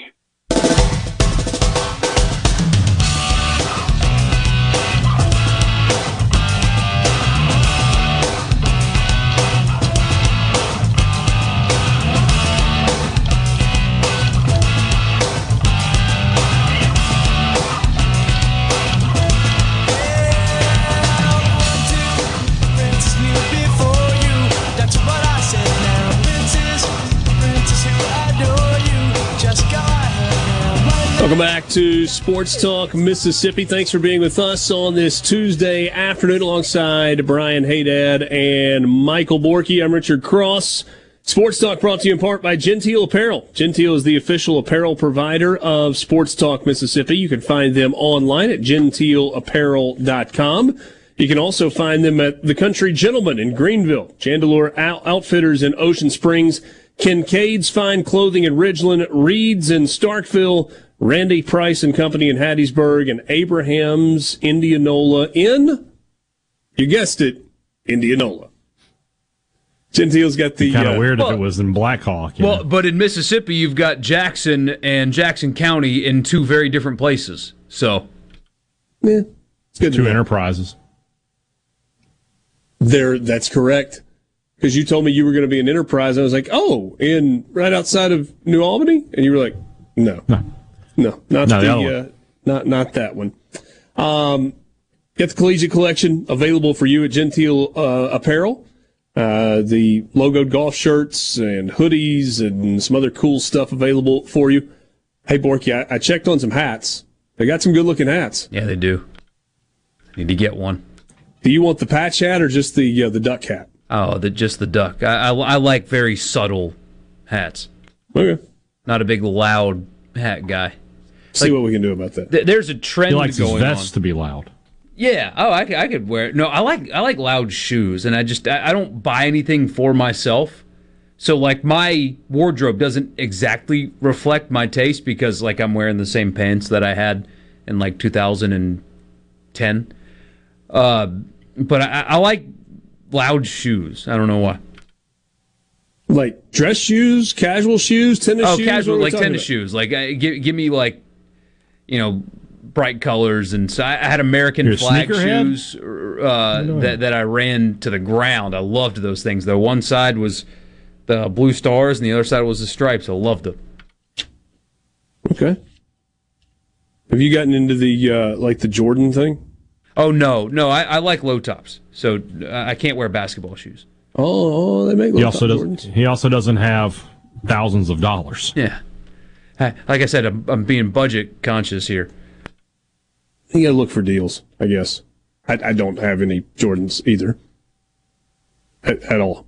So, uh, Dwayne and Brandon. I'm sorry, this takes me to Sandlot. Dwayne and Brandon says I can see Borky in a long bill cap. Oh, hey, Dad, wouldn't that be great? like the double sized bill hat for Borky. Yeah. Who is she? Yeah, I Oh. can see it. the king of crush, the sultan of SWAT. Oh goodness. Uh, let's get on it. Let's get back to 100 teams in 100 days. This day is bananas. B A N 100 teams in 100 days. Okay, ready? Three, two, one, go! It's the final countdown. Team number 54 on the countdown of 100 teams in 100 days. The Buffalo Bulls from the MAC. Ah, Okay. They have by far the worst designed stadium in all of college football. There is not a worse design in a stadium in the sport. It's the ugliest thing that exists. What's wrong with it? Uh, aside from there being a track uh, around the field, check it out. It, it just it's blocky, it's clunky. You've got like this big section, probably 60 yards past one of the end zones. On the other side, you've got two of them that they tarp now. It's hideous. It's the ugliest stadium in the country. All right. Borky not on board with the uh, the home digs for the Buffalo Bulls, who were picked to finish second in the MAC this year, the MAC East. They went seven and six last year, tied for second in the East last year, with a five and three conference record. Buffalo opens the season on the road at Camp Randall against Wisconsin on a Friday night, no less. So you might get a chance to consume a little football on the opening Friday night of the season. Oh, I asked Haydad yesterday who their head coach was, and he knew the answer. Oh yeah, because he's met him before. When what do you have a relationship with Maurice Linguist? If by have a relationship you mean I've asked him a question, yeah. When was that? Uh, he was at state in 2016. 2016, safeties coach. There you go. Nice guy. That incredible Peter Sirmon defense. Yes, he was. He was. He was nice enough. Yes. That's a that's a glowing. Yes, yes, he was he was nice enough. I mean, we, Um, our conversation was very brief. So Wisconsin on the road, Fordham at home, Liberty at home, at Louisiana.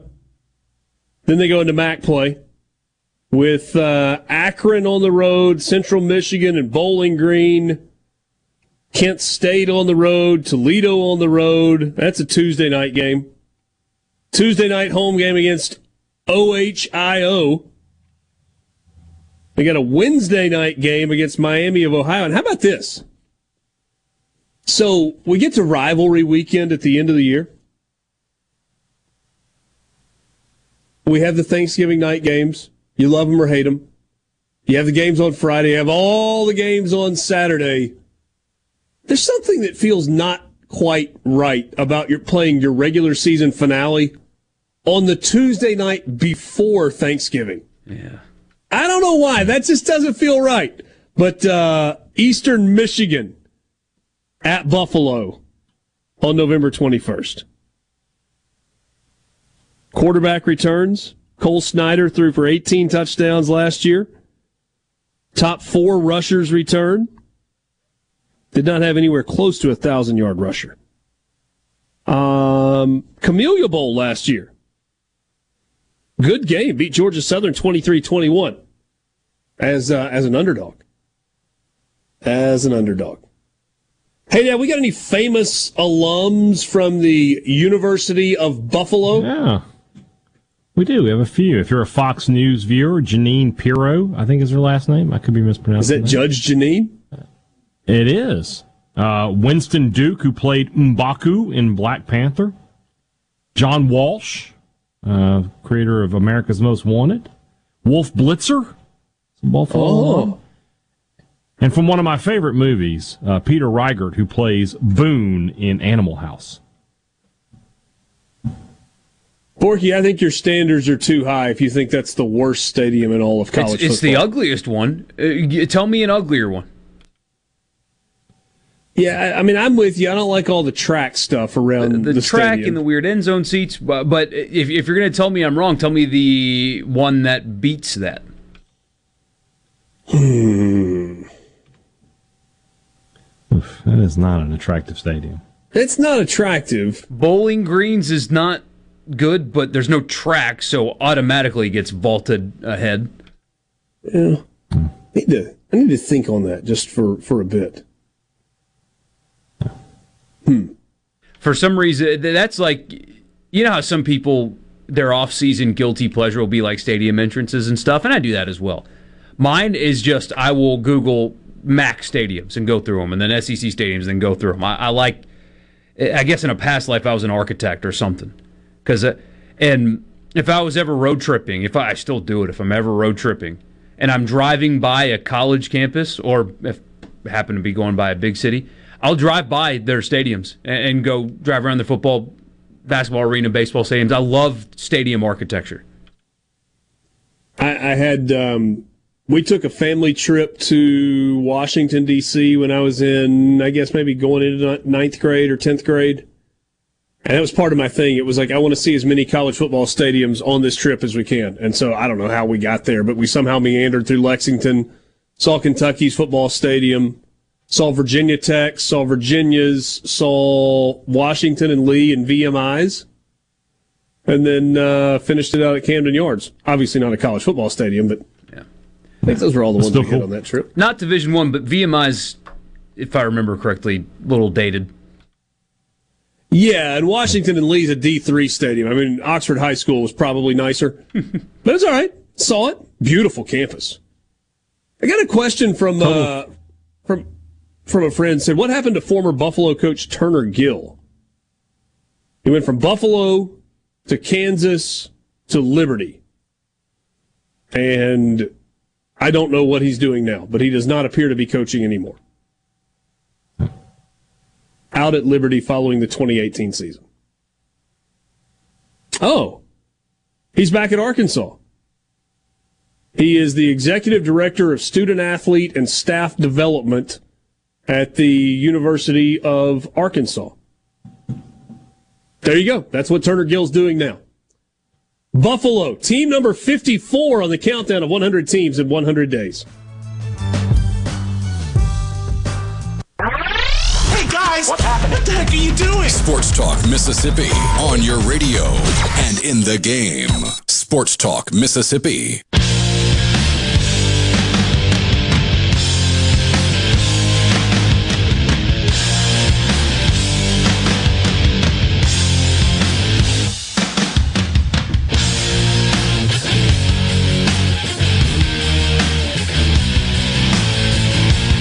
Back with you on Sports Talk Mississippi, streaming at supertalk.fm and Supertalk TV. Good to be with you on this Tuesday afternoon. Reminder that um, Thursday is a big day for Supertalk Mississippi. It's the 11th annual Palmer Home for Children Radiothon. Every year, there are children across Mississippi that need a loving home, and many times these children are caught in unimaginable circumstances, and that's why we need your help. You will learn how Palmer Home for Children soul serves vulnerable children. Children. It's a uh, it's a faith based organization. They do not take any government money, and they need your help. We want you to listen. We want you to join us for the 11th annual Palmer Home for Children Radiothon happening on Thursday, all day long, starting at six o'clock in the morning and going until six o'clock at night, right here on Super Talk Mississippi. Also, Guns N' Roses is coming to the coast. You guys know about this? I did because I read the uh, the email. Axl Slash and the crew will be at the Mississippi Coast Coliseum in Biloxi on September 20th. And Super Talk Mississippi is giving you a chance to win, chance to be there. Not only could you win tickets, but also get the VIP treatment with a night stay at the luxurious Beau Rivage and a limo ride to the concert. For your chance to win, just enter your name at one of the registration boxes located throughout the state. Go to supertalk.fm slash GNR. That stands for Guns and Roses. Supertalk.fm slash GNR. To find a registration box near you, you got to be 21 years old to enter. Supertalk.fm slash GNO sends you right to Borky's page, though. Does it give you a phone number to call at uh Gives you a phone number. 1.30 in the you morning? Oi. Yeah. Oi. And so I got to bring this up here. The NFL, for some odd reason, has decided to tweet out a video of an entire football game on Twitter. Apparently, you can do longer videos now, so they've got a uh, two-hour clip here, and it just happens to be the Falcons Patriots Super Bowl. What a glorious day this is! Thank you, NFL. Thank God Tom. There's only didn't. one choice that could have been better. Yeah, but just um, imagine if Kim Kardashian and Tom Brady started dating before this game. Comeback never happens. They would have lost 48 3. Yeah, it would have been awful. I, I, like, what are the. I don't know what the Falcon fans did to deserve this, but I'm glad it's happening. What are some of the responses to the video being? A Lot Are Falcons lot fans of GIFs, chiming in? A lot of memes of people drinking bleach. Mm. So there are only two fan bases this really makes happy, right? I mean, Patriots fans Patriots are thrilled. and Saints. And Saints Saints, fans. fans. The Saints find a way to work 28 to 3 into almost everything they do these days. They find a way. Like if you watch a video that they put out, there's a there's like a, it's like a hidden Mickey at Disney World. You're trying to find the hidden 28 to 3. It's in there. It's a little sophomoric, don't you think? Yeah. Absolutely it is. What's wrong with that? It's football. Let's have fun. Enjoy and, yourself. and you love it. I do. I love every bit of it. So the NFL half an hour ago posted a video of an entire game. It is condensed to just two It hours. It is condensed. There's no. Yeah. But Did it still, take long to upload that to Twitter? I guess Well, if you've got, they've got I mean, with- C Spire fiber to the, the home. NFL has got to have C Spire fiber to the home on steroids. Mm-hmm. It's it's like it's done. or perhaps gigabit fiber internet from C Spire Business. Yeah. It's kind of the same thing. Very possibly. And Yeah, you know, so the the, the You click and office has that stuff, but Goodell probably still has like dial up.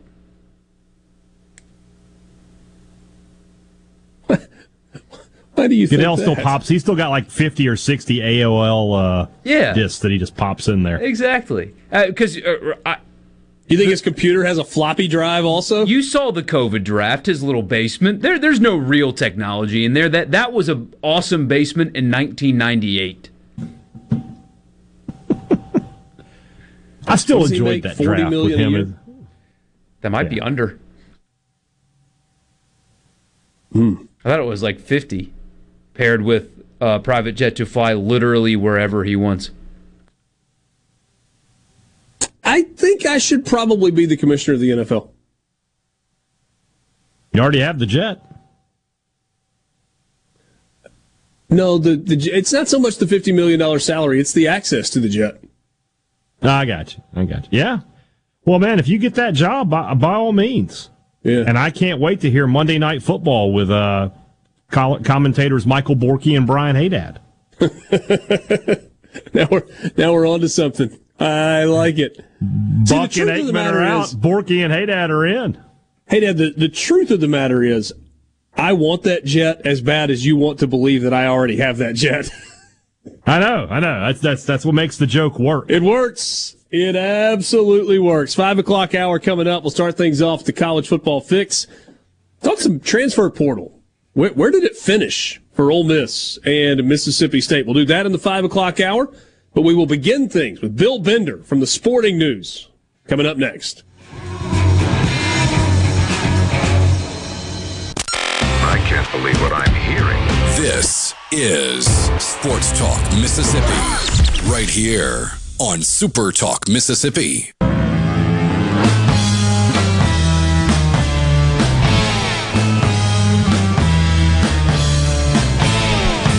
Five o'clock hour with you on Sports Talk Mississippi. Welcome back to the Pearl River Resort Studios alongside Michael Borky and Brian Haydad. I'm Richard Cross. We will start things off on the Farm Bureau guest line. Check out favorites.com and go with the home team, Mississippi Farm Bureau, one of our absolute favorites, Bill Bender from the Sporting News. Bill, I hope summer has been treating you well. It feels like it's coming to an end quickly as we get rolling with media days this week, and uh, we got our big, uh, I guess, off the field scandal in the uh, Pat Fitzgerald Northwestern situation as well. That that can only mean that we are getting close to the start of college football. Yeah, I mean, unfortunately, we're at that stage of the year. I mean, this is we have one of those. Seems like every summer, and this one is surprising. And I, I remain shocked on some level because of the program and the coach, the coach that was generally considered one of the stand-up guys in the profession, and now with the allegations and the subsequent firing, caused me to rethink some things. Honestly.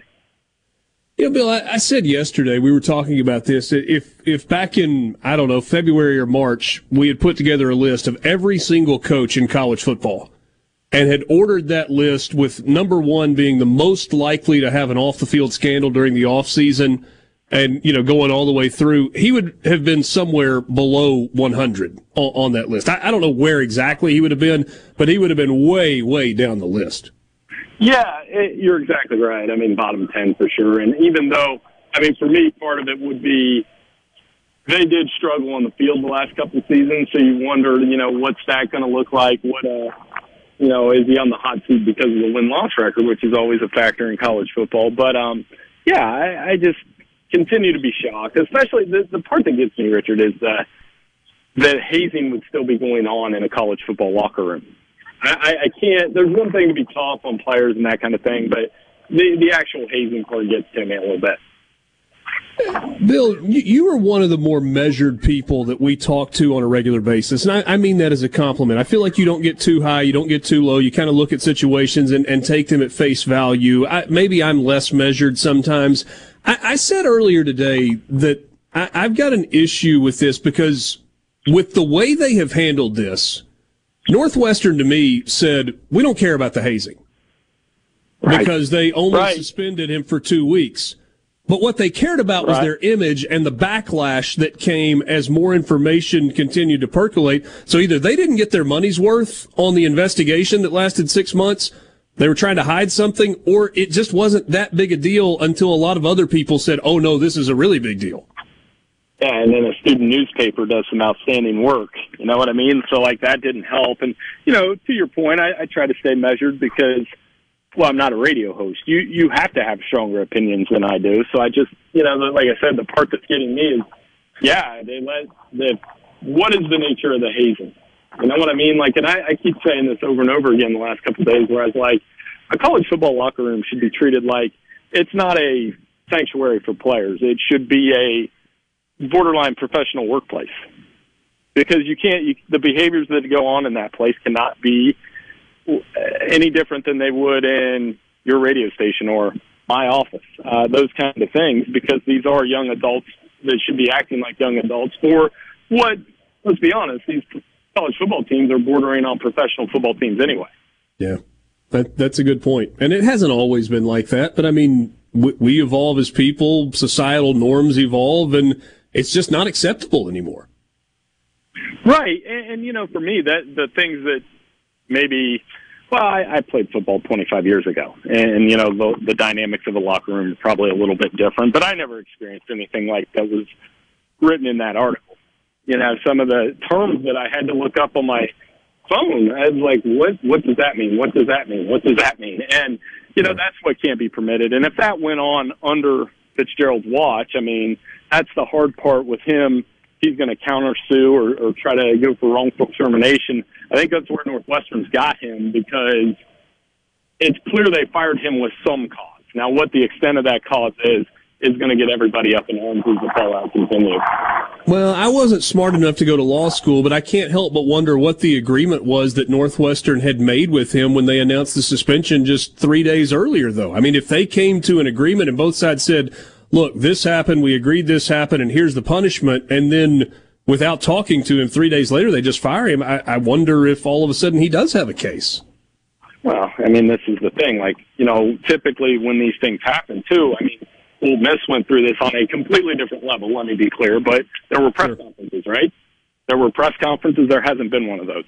There were opportunities for the media to ask questions. That those haven't happened, and that's what's peculiar to me is Northwestern is clearly struggling with the initial punishment, which they made a mistake, the subsequent backlash from the Daily Northwestern articles, and then firing him last night, which I'll be honest, like Monday morning, when I was kind of running through this with my editors, I said, yeah, we need to be prepared for him to get fired because that's what I thought was going to happen. Sure. Yeah, I mean, I, I think most reasonable people realize that that's where it was headed and certainly that's where it ended up. Where does Northwestern go from here for a football coach? I, I give Michael Borky credit. I, I, thought he threw out a really interesting name yesterday when we were talking. Obviously, their ties to the state of Mississippi. He mentioned Dan Mullen. Uh, I haven't seen that name pop up anywhere else. I've seen, you know, some names from kind of that part of the country that have popped up. Can this be an attractive job? Well, it's still a Big Ten job in a conference that makes a ton of money, and they've had some level of success in 2018 and 2020.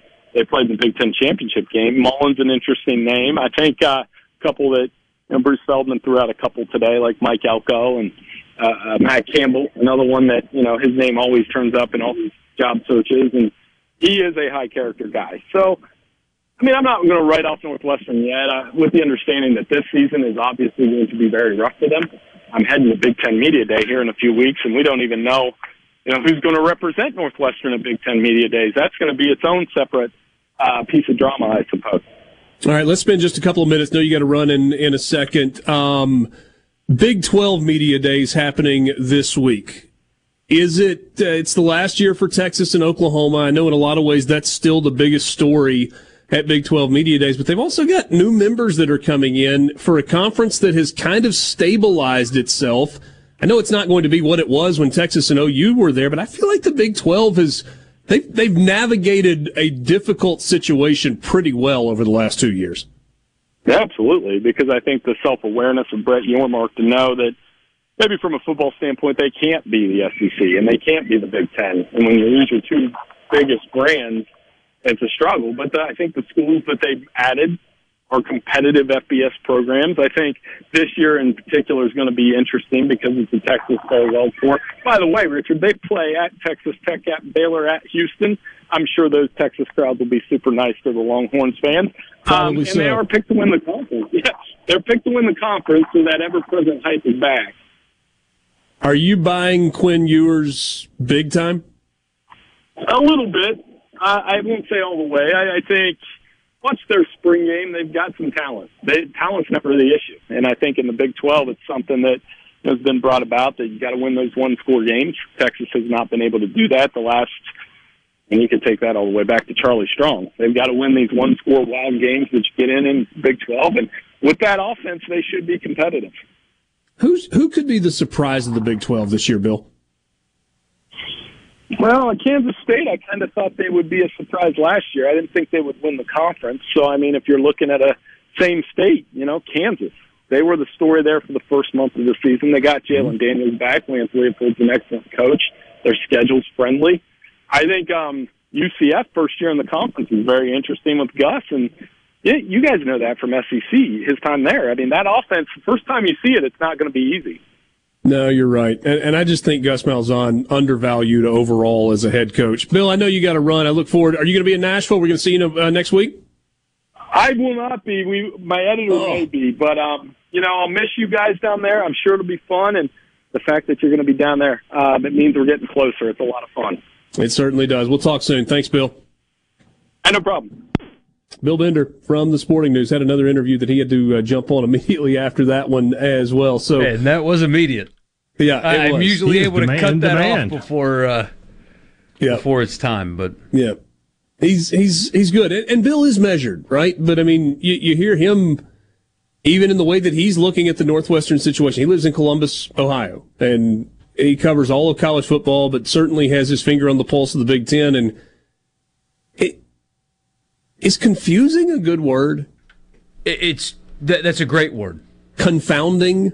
Confusing's a great word because it, like we said Friday, there's so much passion. Or I guess it was Monday. There's so much passion on both sides of it. I mean, you've got a dozen players, some current, some former, corroborating everything. And then you've got current players mad as hell that their coach just got fired and, and yeah. a former staff member came out, and, and not like an assistant coach, like somebody that worked in the football department, wrote a long letter. If he knew, he would have stopped it. And, and so you've got such conflicting things, but when you've got a dozen current or former players saying, "Oh, y- yeah, that that all happened for sure," where their stories lined up consistently per the investigation, it's it's weird. Yeah. And you know what Bill said? I mean, maybe we shouldn't be surprised by anything, but he's like, I did a double take. I was like, what do you mean hazing? What? That that's still going on? Because it doesn't feel like that's a big part. Can you feel it? Can you hear it? Sports Talk, Mississippi. Yeah! On Super Talk, Mississippi.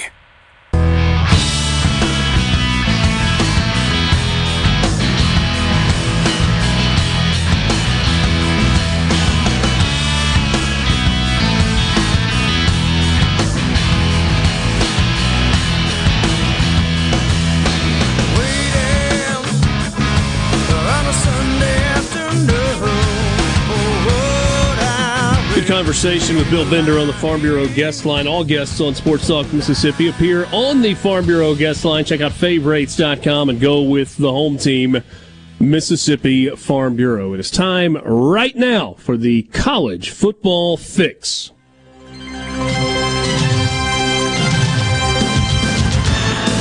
College Football Fix is driven by Ford and your local Mississippi Ford dealers. Log on to buyfordnow.com and find out why the best selling trucks are built Ford tough. You can test drive one, including the 2023 F 150 today at your local Mississippi Ford dealer.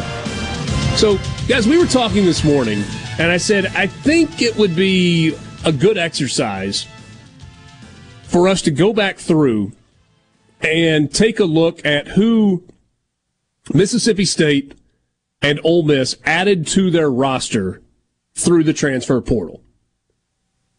Now, Mississippi State showed us last week that there's still time to add guys.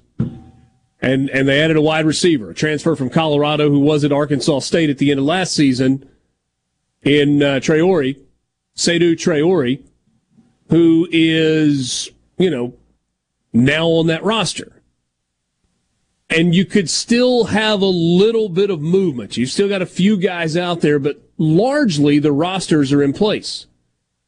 And I kind of feel like we've gotten to the point where there's so much movement that a lot of fans, maybe even some radio hosts, lose track a little bit of who's where. Okay, that guy went through senior day activities last year, and they handed him a framed jersey but did he have eligibility left? Is he back for another year? Did he have a COVID year? Did he transfer out? Is he playing somewhere else despite getting the. It's like all of that stuff. So let's just revisit who was added to Mississippi State's roster through the transfer portal.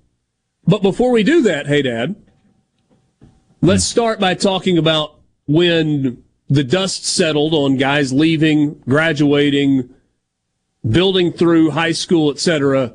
What were Mississippi State's needs in terms of transfer portal acquisitions? They had needs coming in and needs going out. Um, obviously, the, the biggest need was tight end because they didn't have a single one on the roster and they were going to move to an offense that, that utilized them. So that was something they had to go out and get. Um, they needed guys in the secondary. They lost a starting cornerback and three starting safeties. They needed to find some guys to compete for some spots there. They needed to get a wide receiver, or you know, they needed to get one wide receiver. And this is going to sound weird in a second, but that they could, they felt like they could rely on to maybe replace the production of a Rara Thomas. That you know, you lose Rara, you need somebody to come in and, and, and sort of replace him. And you didn't feel like you had that guy on the roster. And then they also, I thought that you know, when they've got Mike Wright, they needed a quarterback to to at least give you some other options. A, mm-hmm. if something happened to Will Rogers, but B, to give you a, a guy who could could come in and give you a running threat. And Wright does that. But they also had needs going out in that with the air raid, State had recruited so many receivers. I think they had 14 or 15 on the roster. And in this offense now, they just don't need that many. So they needed to get some receivers out, and they did that. All right. So the most recent addition is the rising third year player. So I guess rising junior, Seydou Traore.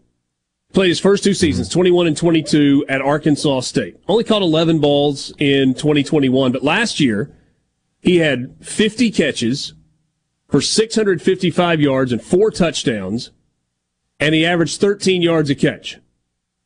That was a nice pickup. He transferred from Arkansas State to Colorado and transferred out of Colorado almost as quickly. Yeah. Don't know so if he was asked to leave. He, he is not eligible because of the second transfer? Correct. He is okay. going to apply for a waiver, but that feels shaky. Okay. Unless he can prove that he got cut by Colorado. If he can prove that, or I, I, my, my thought process, if I'm Mississippi State, that's the angle I'm playing. Is like, look, Deion Sanders has been so open and, and loud about pushing people out. This is what happened there. And, you know, it's, it's not his, his, it was not his doing. So that's how, that's the angle I would take, whether it's true or not. All right. So what about the wide receiver, Freddie Roberson from, is it Eastern Washington? Correct. That's the guy that they, they targeted as the potential replacement for Rara Thomas, guy who had a lot of production at the FCS level, uh, and, and they, they, you know, a veteran guy, a grad transfer they were going to be able to bring in for this season. And they are hoping he will slide into one of those starting positions on the outside. All right, so we'll do offensive guys first. We talk about Traore, who appealing for that waiver, but probably going to have to sit out. And you get Roberson, who is a, uh, a fifth year senior. Also on the offensive side, Keyvone Lee, um, mm-hmm. transfers from Penn State. He's a running back. Mm-hmm. Does, he, does he factor in? Yeah, oh yeah. I think he'll be the number two back. I think he'll he'll fill the role that's left by Dillon Johnson going out. That he'll be, you know, he's more of a bruiser, more of a power back. You'll see him on the goal line. He'll get plenty of carries. Jaquarius Spivey, tight end, Mississippi State to TCU. Now back to Mississippi State, right? With a stop at Arizona State along the way. Oh yeah, yeah. I needed to get a little sun, so spent a little time in the Valley of the Sun in uh, in Tempe. Uh, Mike Wright's yeah. quarterback from Vanderbilt, who we uh, talked mm-hmm. about just a moment ago. Ryland, is it is it Goody or Good? I can't remember. G- Goody. Okay, Ryan Goede, the Georgia tight end transfer. And so you got two tight ends that come in through the portal with Spivey and Goede. Is is it the same role for both guys? Is one of these two the, the guy that's going to, you think, get the load of the snaps? Well, I, I mean, State's going to run a lot of two tight ends this year, I think. So they'll both get some snaps. Uh, I think Goede is pro- I know, right? So weird to think about. Jeez. Uh, I think I think Goede is probably if, if they're going to go just one tight end on the field, he's probably the, the starter to begin the season. Uh, one special teams guy, red shirt senior transferring in from Loyola. That's Nicholas Barr-Mira, a kicker. I'm sorry, Loyola is where he went to high school, coming in from uh, from UCLA. Yeah, I mean they needed a kicker. Yeah. All right, defensive side, Khamauri Rogers. Is he the guy that, that stands out more than anybody else? The sophomore, originally from Mississippi, went to the University of Miami, and now he's at Mississippi State. Is that the one where it's like, okay, he probably yeah. needs to be ready from the get go? I, think so. I think he's the most talented guy there. One of one of the he's guy uh, gives me the issues with the transfer portal rankings. Four star kid, really highly rated kid out of high school, goes to Miami in red shirts. Now he's a mid three star kid. Why? What changed? Nothing changed. we haven't ever we haven't really seen him play. So, um, but yeah, that's a guy that I would like. They would like to see challenge for the spot uh, opposite DeCamerion Richardson that was obviously vacated by Emmanuel Forbes. Kobe Albert uh, Kentucky transfer. He is a, a safety, and then you've also got another corner in Raydarious Jones, uh, another Mississippi mm-hmm. kid who went to LSU and now uh, comes back to the Magnolia State. And those are the those are the defensive guys. Oh, I'm sorry, Christopher Keys Christopher from Keys, Indiana. Another uh, also, but also a Mississippi kid who played committed to Indiana out of high school uh, and is now back. I think Keys and and possibly Radar Jones could could factor in its safety. I don't know that Radar is going to be a corner at Mississippi State. Really? Yeah. Because of skill set or need? I think it's more. I mean, he just fits better as a safety. Yeah. Okay. So that's uh, that's Mississippi State's transfer class. So when you include Traore, and again, not sure about his eligibility for this year, you're talking about mm-hmm. 11 guys. Uh, 11. Yeah. 10 that you know are eligible. A um, little bit different story when you look at Ole Miss's transfer class. They had 22. No, not here. We got enough time in the, rest, in the rest of the show? Yeah, I think in the rest of the show we'll have time. Um, but it was 22. It's now 21 because uh, you've already had a, a wide receiver come and go in the uh, the form of Chris Marshall the Texas A&M transfer who had a pretty good spring game for uh, for Ole Miss and was uh, a bit of a target for Lane Kiffin and some criticism, but then couldn't necessarily get it all together off the field, and so he has moved it. Did he have? Is there a landing spot for Chris Marshall? Where did he end up? Anybody get him? I imagine the landing spot will have a JC or CC at the end of its acronym. Okay. He stays out of trouble. Yeah, He's going to put up nothing, big numbers wherever he is, and then get right back into the SEC. Uh, available. Yeah, there's nothing, there's nothing listed on here as is where he ended up. So. All right. Yeah, you don't have to be an expert. Uh, you you watch him on three plays, and yeah, that guy can play in the NFL. Can being the operative word. Yeah. All right, I'll ask Borky the same question I asked K when we come back. What were the biggest needs for Ole Miss in the transfer portal after last season, going into this year? Then we'll look at who they got. This is Sports Talk Mississippi in the Pearl River Resort Studios.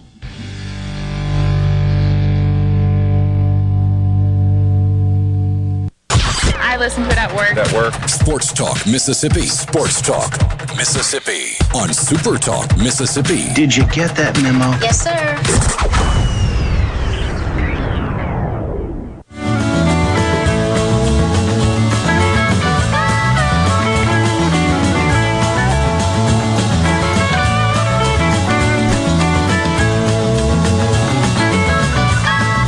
Market for a new Ford F 150. Belk Ford in Oxford is the place to go. They're located on Highway 6, just west of Oxford. Got Oxford Toyota just up the hill from Belk Ford as well. Great selection of 2023 Ford F 150s in a bunch of different trim levels as well. Whether you're looking for a Lariat or an XLT or the Tremor package, or just a good old Ford work truck. They've got you covered at Belk Ford. Good financing deals available. You can learn more about those by talking to the sales staff at Belk Ford.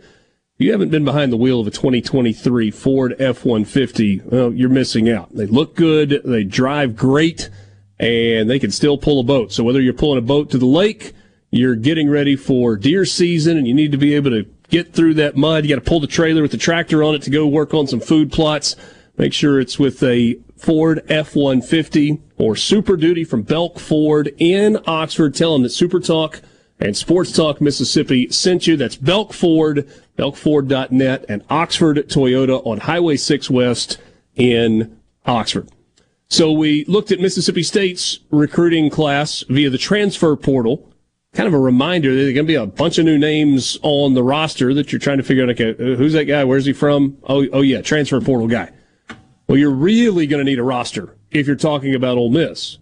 22 in the transfer portal, 21 that are still with this Ole Miss team. Borky, in your mind, what were the biggest positions of need that Ole Miss had to add to be ready for this year through the transfer portal? 1A, 1B defensive line linebacker. Uh, it needed defensive line help badly, needed linebacker backer help badly. Uh, wide receiver, tight end, if you want to loop them into a combo, sure. Uh, running back, which they didn't add, uh, and defensive back. Okay. Well, let's start that, with the defensive. I think in that order is the, the right order. And then if they want a fifth or sixth quarterback, they can add those two. That'll be last. So we'll start with the. just, I got one of those. At least one, couple. Well, they got a recruit that reclassified to come in for, for this year. So, but, but, lost a commitment as well. So, yeah, we'll, we'll see.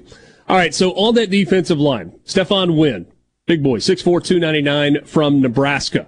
He is a uh, fifth year senior, originally a four star guy out of high school. I believe he's a sixth year senior.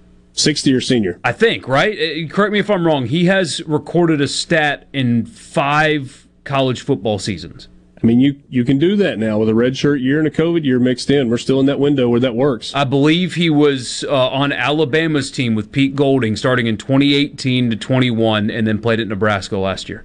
Wow, I believe that is accurate. Akelo Stone uh, comes over from Georgia Tech, another defensive lineman.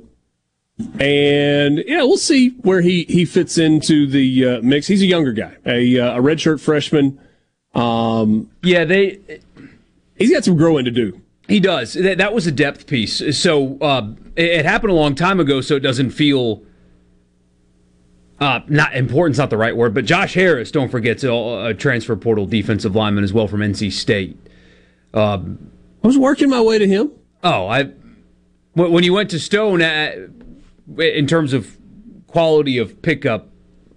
I just I just started at the bottom of the list and was oh, working my way up. There's no no rhyme or reason to the order there. Josh Harris. I mean, I, I talked about him. We talked about him after the spring game. He is a massive human being. He's listed at six two. Eh, okay, I'll take your word for it. If you just if I just looked at him and you said, "Hey, tell me how tall he is and how much he weighs," I'd be like, like six feet three thirty. He's listed at six two three fifteen, but he is massive. And the thing that's interesting to me is, all right, how many snaps are you getting out of him? How many snaps is he going to be able to give you a game? Is he uh can give you a couple of downs and then comes out, or is he a stay on the field guy? But he is a space eater in the middle of that defensive line, and and has a chance to be an anchor in the middle of the defensive line, which they need. Um, all right, linebackers. Jeremiah Jean Baptiste, the UCF transfer.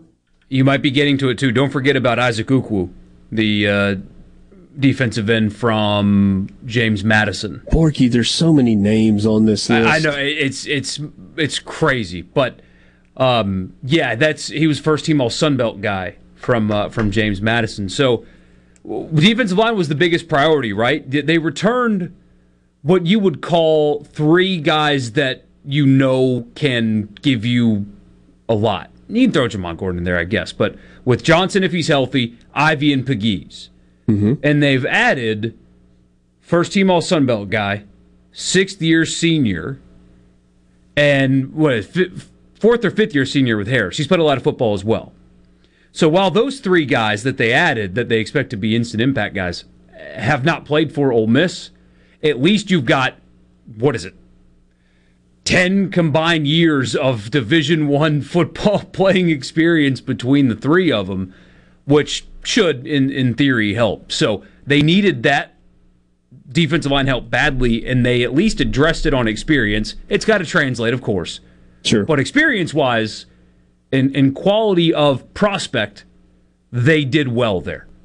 Monty Montgomery, one of the linebackers, comes in from Louisville. Also, Jean Baptiste, who we mentioned uh, just a second ago, some secondary pieces also. Zamari Walton, the transfer from Georgia Tech, expected to uh, kind of be out on an island at uh, at one of the cornerback spots. You get Deshaun Gaddy, the uh, transfer from North Texas. He's also a senior quarter. And there was a, a thing there. Uh, so he committed to Ole Miss, I think, in January, and then there was some kind of transfer hang up deal, and he got it figured out because he enrolled in school after uh, after spring. So there was a there there's a chance, at least for a little while, I thought that they may not get him because you know the, these are also student athletes. Sometimes we forget that, but the academics have to line up, and, and there was some kind of hang up there. So he was a big pickup at the time, and then oh, he may not be able to transfer, and then he can, obviously. So it worked out. You got John Saunders, uh, the transfer from Miami of Ohio at uh, safety. I-, I, think they're expecting big things from uh, from him. Uh, offensive side, Zakhari Franklin. Zakhari Franklin and Tre Harris. Those are the two wide receivers that have gained the most attention. Franklin coming from UTSA, Tre Harris coming from Louisiana Tech. Um, but Franklin knew, so he didn't commit until June 3rd, was not around for the spring, and Tre Harris, who was around for the spring, is enrolled already, was banged up and didn't participate. They're excited about those two wide receivers. Uh, Caden Prieskorn, the tight end from Memphis, who is uh, is listed as a junior. I think this is his fourth year, even though he's listed as a junior. Um, Spencer Sanders, talked about him. Walker Howard, talked a little bit about him. Chris Marshall came and went already, so that was uh, one piece on the uh, the wide receiver puzzle that's not going to be there. Uh, and then you got a couple of linemen as well. Uh, Quincy McGee coming from uh, from UAB. He is a big boy too. It's 6'4", 345. I think with what they've got happening on the offensive line, that's a depth piece there. And then Victor Curne who comes over from Washington as well. Yeah, is he going to be a starter on the offensive line or not? I, I don't know. But Borky, I know having a couple of guys that you can add that have playing experience that can give you some depth on the offensive line is important because that's an area that Ole Miss has struggled in recent years. The first group's been pretty good, but they haven't been able to come off the field as much as they needed to Yeah. because there was really nobody else that they trusted to go in. And, and something that's going under discussed is, you know, position coaches sometimes you hire a guy to be a tight end coach to be a recruiter or, or whatever. Sometimes position coaches are, you know, they move around a lot and, and not a whole lot changes. But but Ole Miss had to do something on the offensive line besides just add guys. Um, Thornton out.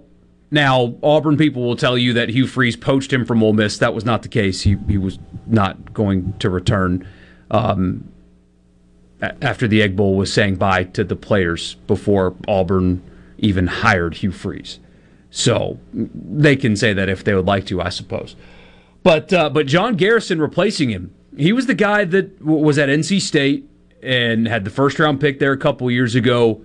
Um, they need that to be good because up front, the, the running numbers mask the poor play from the offensive line last year, which is weird to say. It's weird to say they weren't good enough up front, and also they led the SEC in rushing. Like those two things don't add up. But they did not protect well enough last year, they, they, and they got exposed in Baton Rouge. They got exposed by Mississippi State. They've got to be better up front, and it's not just personnel. They need John Garrison to step in and, and improve the unit um, more so than than Jake Thornton could. Hey, Dad, you'll forgive me. I missed a couple of names. There were two corners also in Jadon Canady and uh, Daijahn Anthony. Uh, Canady coming from uh, from Tulane and Anthony from Liberty. And the last one is an athlete, Tasia Young, who's a redshirt junior that came from uh, from FAU. A lot of dudes. Better get your uh, your roster handy. Buy your game program. If those still exist. They need a program need when you when you get there. Sports Talk Mississippi. That's your college football fix, driven by Ford. We'll be right back.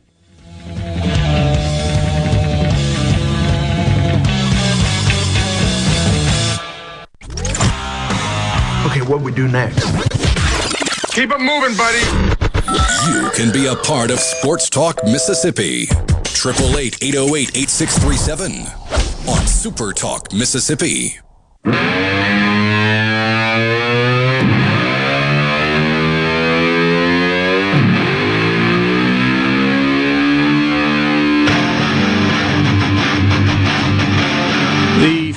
Lightning Catfish Tour presented by Superior Catfish is off and running as Brian Haydad and Robbie Falk of the Thunder and Lightning podcast trek around the state to catfish houses to talk food and, of course, Bulldog Sports. Catch the show anywhere you listen to podcasts and watch the episodes on Super Talk Mississippi's YouTube channel for generations. Superior Catfish has cultivated fresh, delicious catfish, and they perfected a process to ensure that you receive the finest product available. Remember, always ask for Superior Catfish at your favorite grocer and restaurant. What's the next stop on the Catfish Tour? Maybe the final stop. And off and running is not really right. It, it's uh, it's uh, Screeching to a halt? But we'll be. Oh, screeching to a halt is not the right word either. Okay. Uh, we will be a Saturday night. We will be in Algoma, Mississippi, at the famous Seafood Junction. That's right. You invited me to that one. I did. You did. That's uh, yum. That sounds good. Sounds really, excited. really good. Hey, and don't forget, Ryan Haydad will be on the radio tomorrow night. In case I forget to tell you tomorrow, right after Sports That Talk Mississippi count. wraps Doesn't up. count. Yes, it does. Uh, six to seven, Thunder and Lightning on the radio. Uh, a couple of draft things. Baseball draft. Um, with the 610th pick, that was five from the end. The Los Angeles Dodgers selected DJ Uyangalele, a two-way player from Oregon State. Borky told me that was a sign that the draft is still too long. Still too long. Yeah. Uh, just uh, five picks before that, the New York Metropolitans selected Mississippi State outfielder Kellum Clark. So he is taken in the 20th round, 606th pick overall. I don't care where you get drafted. It's cool when your name gets called. So congratulations to Kellum Clark on being drafted. How does is that? He's he has a year left if he wants it, right? He has a year left. Okay. Yes. Yes. Do you think based on where he's drafted, he exercises that list last year, or is it time to go play pro ball? I mean, I'll be honest with you, I'm surprised he went that late. I thought he would go earlier than the 20th round. So I would guess he's gone, but he might come back. You never know. Okay. We will uh, we will wait and see on that. Luke sent me a message. Luke Johnson sent me a message before the show started today, and I can't see that this happened, but counting Blake Wehunt from Kennesaw State and Hurston Waldrep, ten pitchers from Southern Miss's 2022 pitching staff have been drafted, and if Nico Mazza ends up being drafted, and I don't think he was, it would have gotten to 11. So you had 10 pitchers off of that staff from two years ago for uh, for Southern Miss that ended up drafted, which is really impressive. Who coached those guys? Good recruiting. Um, well, Scott Berry was the head coach, and I think Christian Ostrander was the uh, pitching coach. He's now the head Where's coach. he? Yeah. Oh.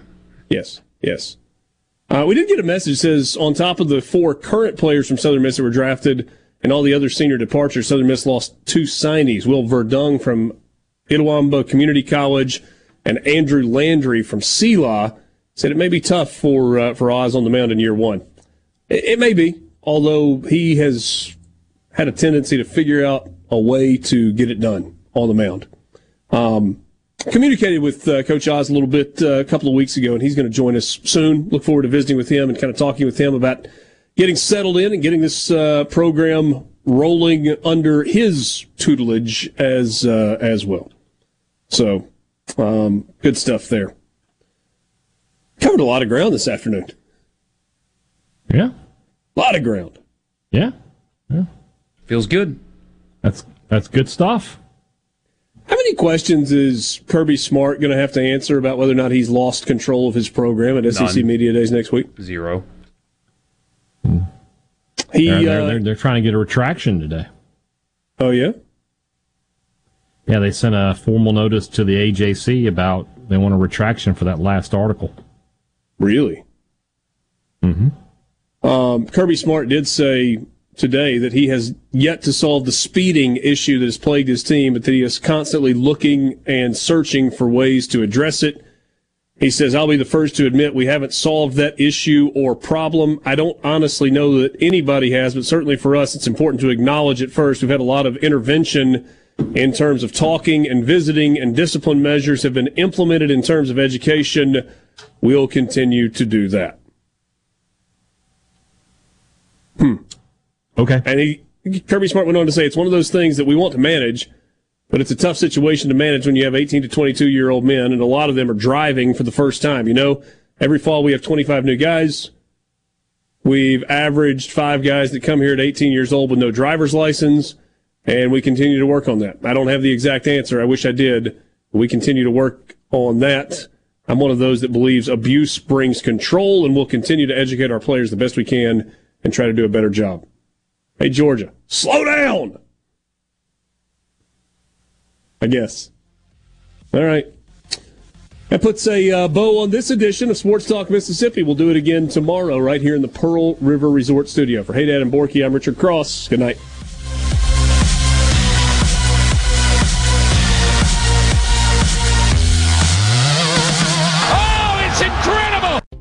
Are you a business owner looking for help with HR benefits and payroll? MWG Employer Services offers a wide range of services and can create a custom plan that fits your needs and budget. I was so overwhelmed with HR stuff. MWG Employer Services took all the stress out of it and even set up my payroll. I couldn't be happier. MWG Employer Services is here to help you succeed. Call us today at 601 206 7966 or go to MWGEmployerServices.com. A SuperTalk Mississippi media production.